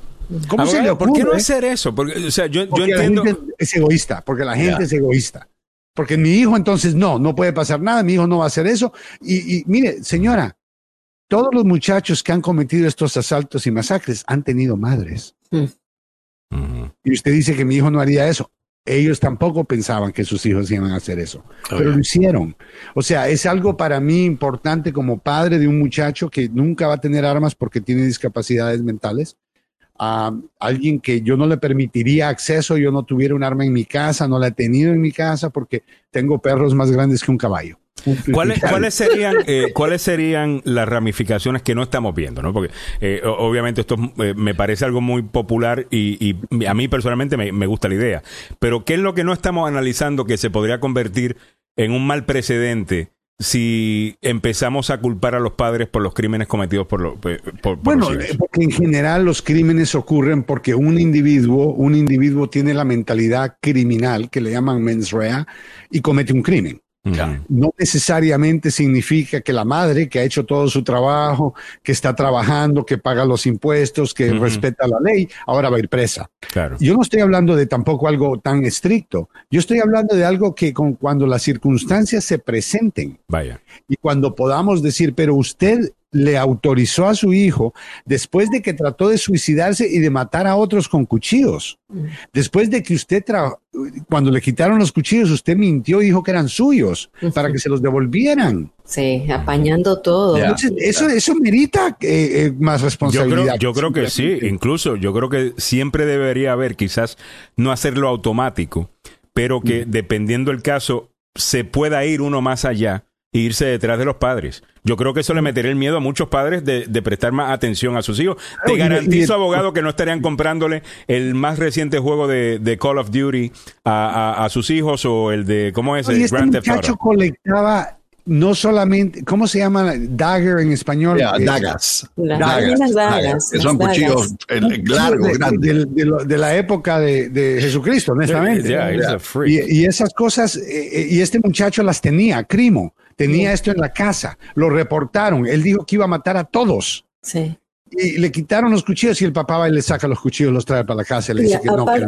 Y aparte de eso, abogado, eso fue en el 2019 y el, el papá firma una affidavit Mm. para que le, permi- le den el permiso de las armas. Ahora, ese es otro punto, gracias, Mili. Una pregunta. Si a ti te hacen firmar un documento, documento legal, ya sea un affidavit que es un testimonio bajo pena de, de mentira, o sea, bajo pena, eh, bajo juramento, donde tú dices, yo juro que esto es lo que yo voy a hacerme responsable de este muchacho. ¿Para qué firmar eso si ahora no lo vamos a arrestar? ¿De qué sirve firmar en la affidavit? Si él hizo exactamente lo peor que alguien puede hacer con eso, abusó del proceso en la manera en que se supone que el proceso no debería de ser abusado, y ahora los padres no, no, no van a ver responsabilidad. Claro. Pero para- entonces, para que, si, mire, cuando usted firma un affidavit, ¿ok? O cuando usted firma un préstamo, ah, ojo, que mucha gente se pelea, familiares se pelean, hermanos y amigos se pelean, porque yo le firmé un pres de garantía de pago, un préstamo para fulano y tal, y el otro no pagó y ahora me están demandando a mí. ¿Para qué firmó? ¿Quién lo manda? ¿Para qué firmó? ¿Quién lo Ya, manda? Es No eh, el- que tomar responsabilidad de lo que usted firma. Eh, Y, abogado, yo creo que eso es importante porque yo creo que, qué pena decirlo, pero algunas veces uno va a tener que operar así. Es más, yo creo que parte de madurar es entender que algunas veces tienes que operar así, desde ese punto de vista. No te prestes para eso si tú sabes que eventualmente eh, va a causar Uno puede problemas. querer a sus hijos, cuidar a sus hijos y al mismo tiempo evitar que sus hijos le causen dolor a otros. Total. ¿Y usted qué cree es. que le va a pasar a su hijo en uno de estos tiroteos? ¿Qué cree que le va a pasar a Crimo? ¿Usted cree que Crimo va a salir de esa cárcel? Mire, No, pero yo no estoy seguro cómo este muchachito va a aguantar los trancazos, como quien dice, en la cárcel. Pepe, Ya. Pepe Villalobos hace un- un- una muy buena pregunta. Dice, pero esto no daría pie a que, por ejemplo, me coacusen por haberle pagado las clases de Jiu-Jitsu a mi hijo y lo usó para defenderse de los bullies, eh, sobre pretexto de que su hijo eh, no, no es Claro, bully. Pepe, muy buen punto, pero no es, Hay que, hay, que, hay que hacer leyes que tienen sentido, ¿no? Claro. Y la ¿no? participación. Esta es una idea, la que estaba directa. mencionando es una No idea. entiendo, Sí, claro, entiendo, la claro. participación, o sea, el hecho que uno dice, mire, yo sé que la ley dice que tiene que tener 21 años para comprar un arma, Ya. pero yo conozco a mi hijo y me hago responsable porque yo sé que él va a estar conmigo, yo voy a estar... Eso es lo que me refiero. Cuando usted empieza a firmar ese tipo de papeles, Sí. y si la ley requiere que usted firme eso cuando un hijo de menos de 21 años compre un arma, entonces tenemos que ponerle un poquito de significado a la firma. No Sí, simplemente voy a firmar Claro. porque se ve bonito. No, voy a firmar porque yo voy a andar echándole ojo a este muchacho, que no me ande con cualquier pistola.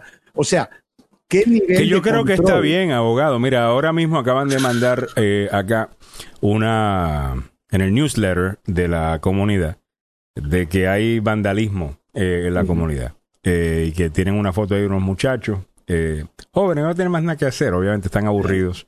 Eh, le deben molestar las dos piscinas que tenemos acá y lo bonito que eh, esta o sea que realmente están por destruirla. Me parece increíble, pero bueno. Y estaban destruyendo uno de los gasivos, destruyeron otra cosa.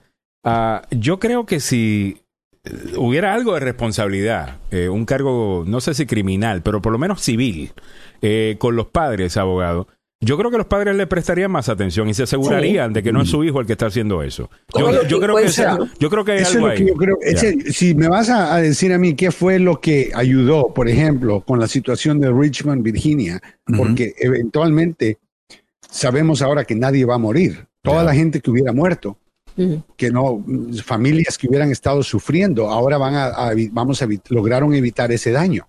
Entonces, yo creo que imponer leyes de este tipo sirven para esencialmente eh, incentivar a los padres, personas que son las más cercanas al sujeto. Ya. Hey, personas que donde el muchacho vive en la casa y donde tú estás firmando papeles para que compre armas, donde tú sabes que él tiene armas, donde tú sabes que él tiene problemas mentales, emocionales y no haces nada. Abogado. Porque eso es egoísmo. Yo creo que no es tan, tan- tanto sacrificio. Ahora, ¿sabe cómo puede usted evitar meterse en eso? No permita que él tenga armas. That's right. Es simple la solución. ¿Para Pero qué se la anda con- consigue, pero, pero se la vamos- consigue vamos- por, vamos- por otro lado. Vamos, vamos, a- son las 9 de la mañana y quiero cerrar con esto, abogado. Una persona que yo sé que usted le tiene muchísimo cariño es nada más y nada menos que Tucker Carlson.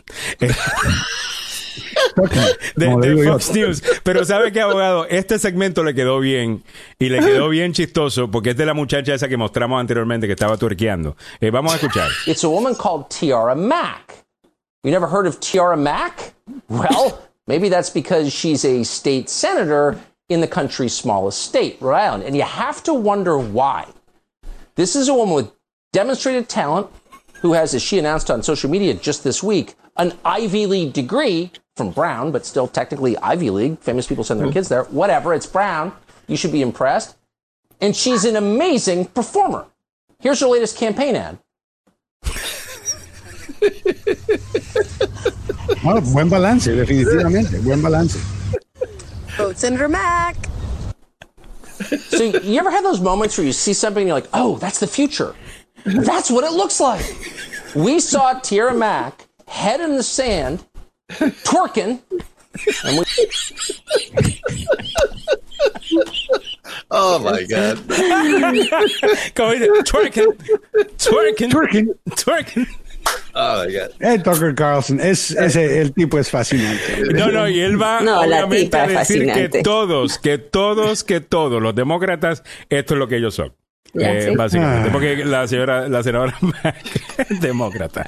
Y les cuento de que allá están hablando bastante, abogado, de una supuesta invasión ah, Oh. de inmigrantes. Los condados del sur de Texas eh, están hablando de eso. Mañana estaremos hablando sobre eso eh, en el programa. No se lo pierdan, pero ya nos vamos porque el abogado Joseph Maluf viene con Conociendo sus Derechos y Nos- don Samuel Galvez. Exacto. Nos toca hablar de otros twerking. El abogado Maluf, ¿habrá twerking en el programa de hoy? ¿Twerk o Ah, no twerk? tienes que estar en el programa prestando atención para saberlo. Tiene que estar parado de cabeza, abogado. Exacto. Samuel va a hacer el primer twerking el día de hoy, damas y caballeros. No se lo pierdan. Solamente en, en Pero minutos. en calzoncillos largos, mi querido. No, claro que sí. Ay, Dios. Los calzoncillos de Samuel llegan hasta los tobillos. Es increíble. All right, muchachos. Hasta mañana. Chao, chao. Hasta mañana. Hasta luego.